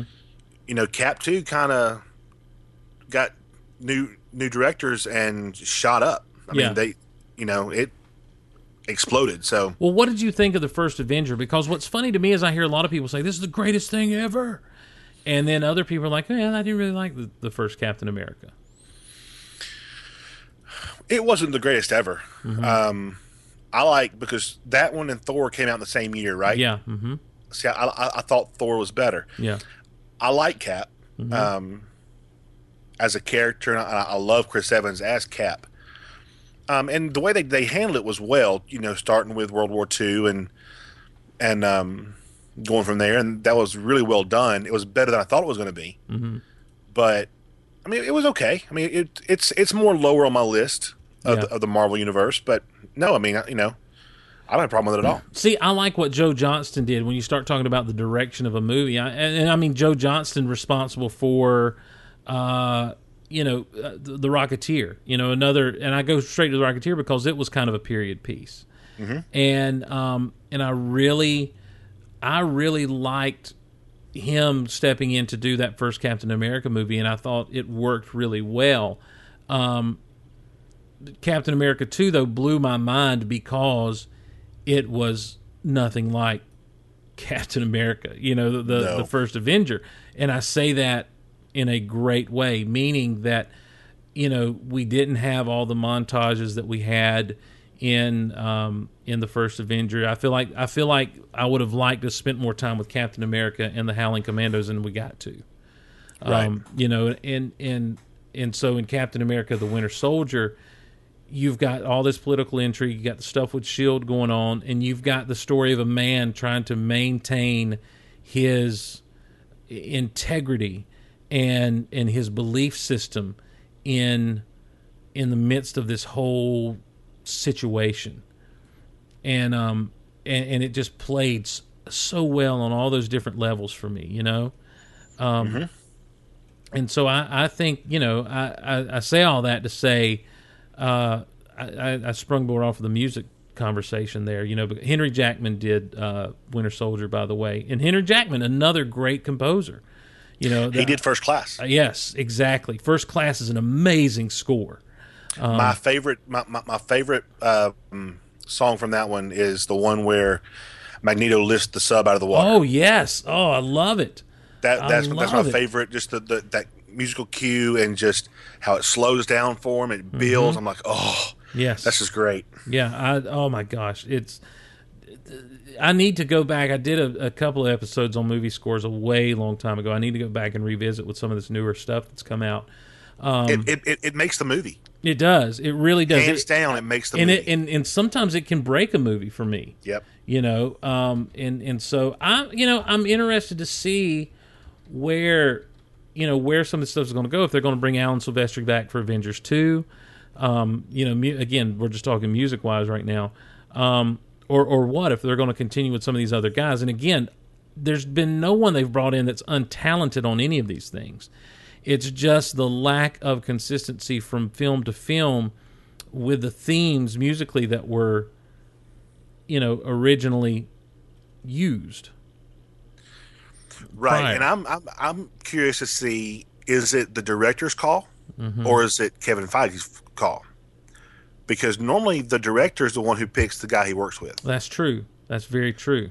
So Or is it an availability thing? I mean, it could just be an availability thing, you know. right. And Right. and uh, you know, Tyler Bates did Thor: The Dark World, and he also did the score to Guardians. Tyler Bates is someone who he did the Watchmen score for Zack Snyder, um, and I've got several by him in in my iTunes. But I, you know, I know that he did a great job with with Thor: The Dark World and the Guardians score. It's just a matter, I think, of some, like I say, just kind of setting those themes in in place. And and I don't know if you listen to Rebel Force Radio and what they do. Um you know uh, the other week they released their 10th volume of Star Wars Oxygen the music of John Williams. And basically uh David Collins on there revealed the Luke and Leia theme uh from Return of the Jedi which is um it, it's a very soft uh, theme. I'll, I'll see if I can pull it up real here, real quick to play it. But he plays it. And it's like it's something that you know I've always noticed. It's in the movie. It's not in the movie a whole whole lot in Return of the Jedi, but it's there. And I, of course I've always known it's there. I've had gosh I've had how many different iterations of the uh, the the soundtracks. Um, but so he plays a little bit of this, you know. Here, um, let me get ahead.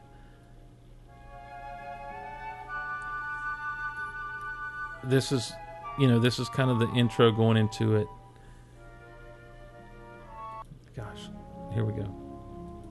Let me back up just a touch.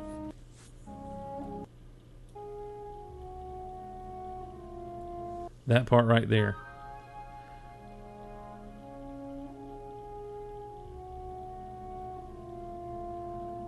Okay those five notes that start out that theme he took and he's like, now we're all familiar with the Star Wars theme, and he played it out on the piano, you know, and he talked a little bit about, and you know this, being musically inclined a little bit. You know, he talked about the the use of you, you know your time signatures and that sort of thing. He's like, but if you just play the notes and not worry about the time that they got to fit in, and dude, those five notes are the first five notes of the main theme slowed down, stretched out. And I'm hmm. just like, oh, and I mean, I had chills listening to him play this out on a piano and and to, and compare and contrast those those moments. You get someone like John Williams, who and John Williams has has had all kinds of, um, you know, criticism thrown at him over the years as far as stuff he'll rip off and that sort of thing. But the man knows how to take and work these themes and then work them into a bazillion other things throughout the film. And then to take and revisit them properly when he's doing stuff like Indiana Jones or the Star Wars films, you know. Um, oh my gosh, who was the guy who took over in uh, in the Superman films? Um, Richard Lester was the director. Um, Ken Thorne Yeah. did a great job of taking the John Williams music, and he basically took that Krypton fanfare, um, and you know, and turned it into the evil music for Zod, and and the villains, you know, and it's just like to me that's if I had one complaint, I don't know how we got here, and I'm sorry I've run my mouth way too much. Oh no, that's fine. Um, I'm, I'm I'm right there with you, I, buddy. I don't know how we got here, but if I had one complaint about superhero movies these days, it's not enough following through those themes. That's the one great thing about the Nolan films for Batman. You know, that's not the one great thing, but one of the great things is that when you listen to those soundtracks through, there's never a jarring change from film to film you know, because it's Hans Zimmer doing it all, and he takes that Batman theme and he takes that, you know, th- this this thing over here, and he takes this thing, and then he adds the new stuff where he needs to add the new stuff, and and and if and that's the one thing I feel like Marvel's not getting right with a lot of what they're doing. Agreed. And the, the the thing with Zimmer and, and Batman is, you know, Batman Begins soundtrack was very, very basic. Yeah, yeah. I mean, it was it was very basic, and then Dark Knight came up, and, it, and they built on it, and then Rises just took it to a you know a new level. yes. So it, it built on each other, you know, to the grand finale. Mm-hmm. Um, you know, and I, I know there, there's one guy that doesn't get enough credit, in my opinion, um, is John Ottman.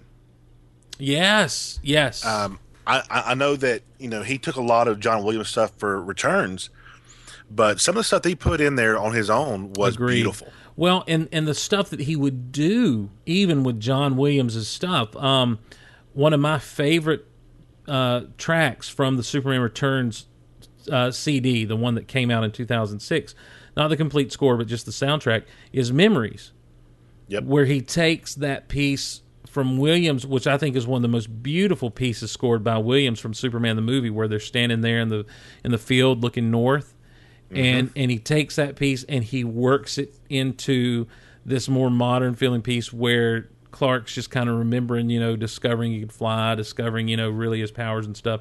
And then all the other stuff that he put around it really played so well into it. I agree with you. John Ottman uh, takes takes uh, takes a beating, I think, for some of the Superman Returns or gets ignored for some of his original stuff in Superman Returns. He also yeah, he does, and, and and like my my two favorite pieces of that are the, are the big the the, the two, um, and of course it's the it's the scene that that is shot with as well, which amplifies the or the, the music amplifies that Right. scene. Um, you throw a good choir into the mix, Mm-hmm. and I'm I'm I'm sold. yes, yes, Um, when when when he's just floating above Earth, yes, you know, and it, it has Jor-El's voiceover, and it builds and builds and builds, and then it shows him just floating, and that choir pumps in. Mm-hmm. Oh man, the uh, it's great. The whole um, at the beginning with the Krypton fanfare. I've I've got to pull it up right now and play it.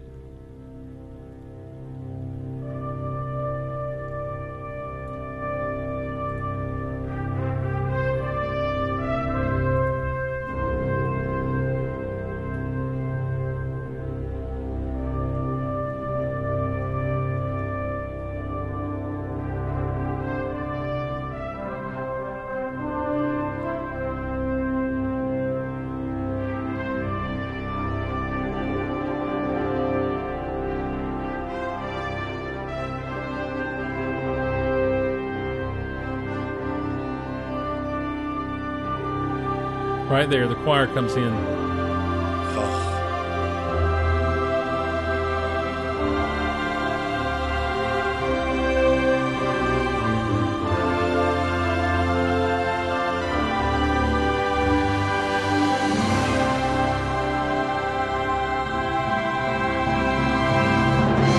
Dude, when I saw that in the theaters, I, I was with my friend who is a who is the band director at the high school where I was uh, at at the time, or no, where I used to be, and one of my best friends in the world into music. We would get together and have soundtrack, or I'd make him have soundtrack listening parties with me, like when the new Star Wars soundtracks came out, and um and and I was just like, dude, do you hear that choir? Do you hear that choir? That's amazing. It sounds so good with the choir in there. And yes, you're right, man. And, and there was those other moments too, like you said with with the choir. It just oh, and that's and it When- had a, when when when he floats up to the sun and Mm-hmm. recharges, yeah, and that choir b- kicks in on that one too. Yeah. and, and you just see him just getting stronger and stronger and stronger, and it's like, Mm-hmm. it's on now. Let's go. yeah. let me t- let me just say for all of our listeners, you just heard the Southern come out and Chad Reid. It's on now. Let's go. So, Let's go. oh yeah, it really. Do we have any listeners anymore? I mean, have have we run them off yet? Uh, yeah, we've got a few people in the chat, but you know, people Okay. are downloading this later. It's all it's all on demand, Chad.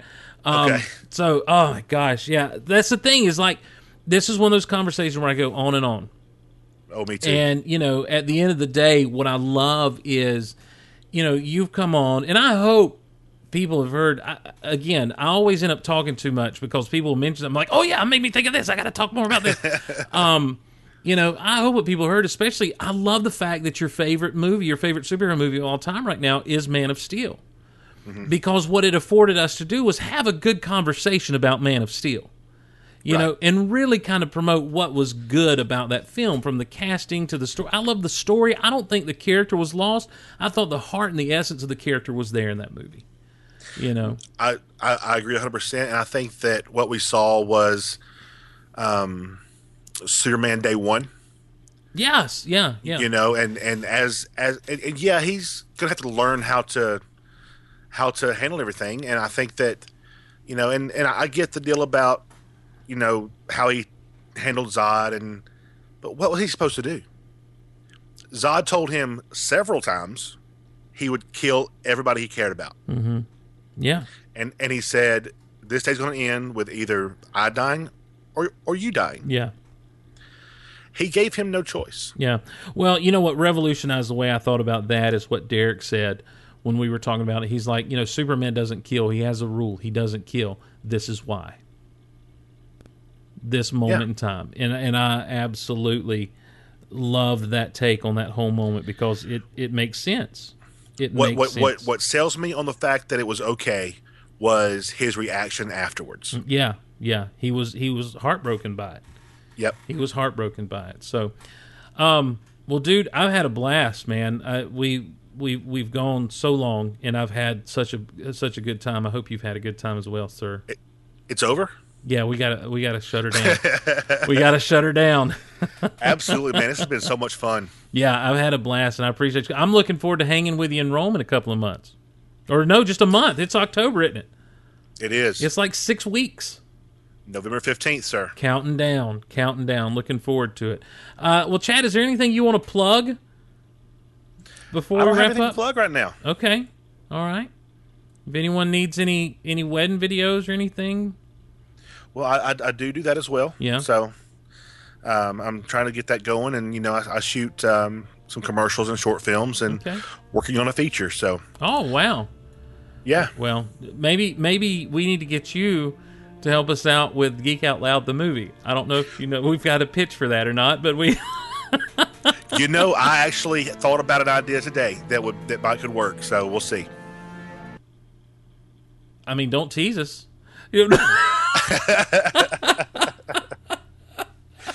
Well, I'm having to. to I, I had the the initial thought, so I'm having to work myself around the actual Okay. story idea. But but yeah, I mean, it it, it, it might can work. All right. Well, cool, cool. Well, we'll talk about it down the road, man. Well, Chad, thanks so much for coming on. Thank you for your for being a supporter, man, on Patreon. I can't tell you how much that means to me, and I'm glad to be able to tell you like this in a way, you know, face as close to face to face as I can right now to to say thank you because it, it means the world, and I and I greatly greatly appreciate your support, my friend. Well, Steve, I mean, it's it's it's, it's been great, and um, you've helped me out through a lot, and whether you know it or not, but you know, it's it's it's my honor to help you out this this way and doing the little bit that I can to help. So Well. it's my honor, sir. Well, it's been good to have you on, my friend. You can follow Geek Out Loud, everybody, on Twitter at Geek Out Loud. I'm at Steve Glosson. Chad, you got a Twitter? Anything you want to plug? yeah, it's at Chad two four seven nine. At Chad two four seven nine, and hey, don't forget at Starkville Labs.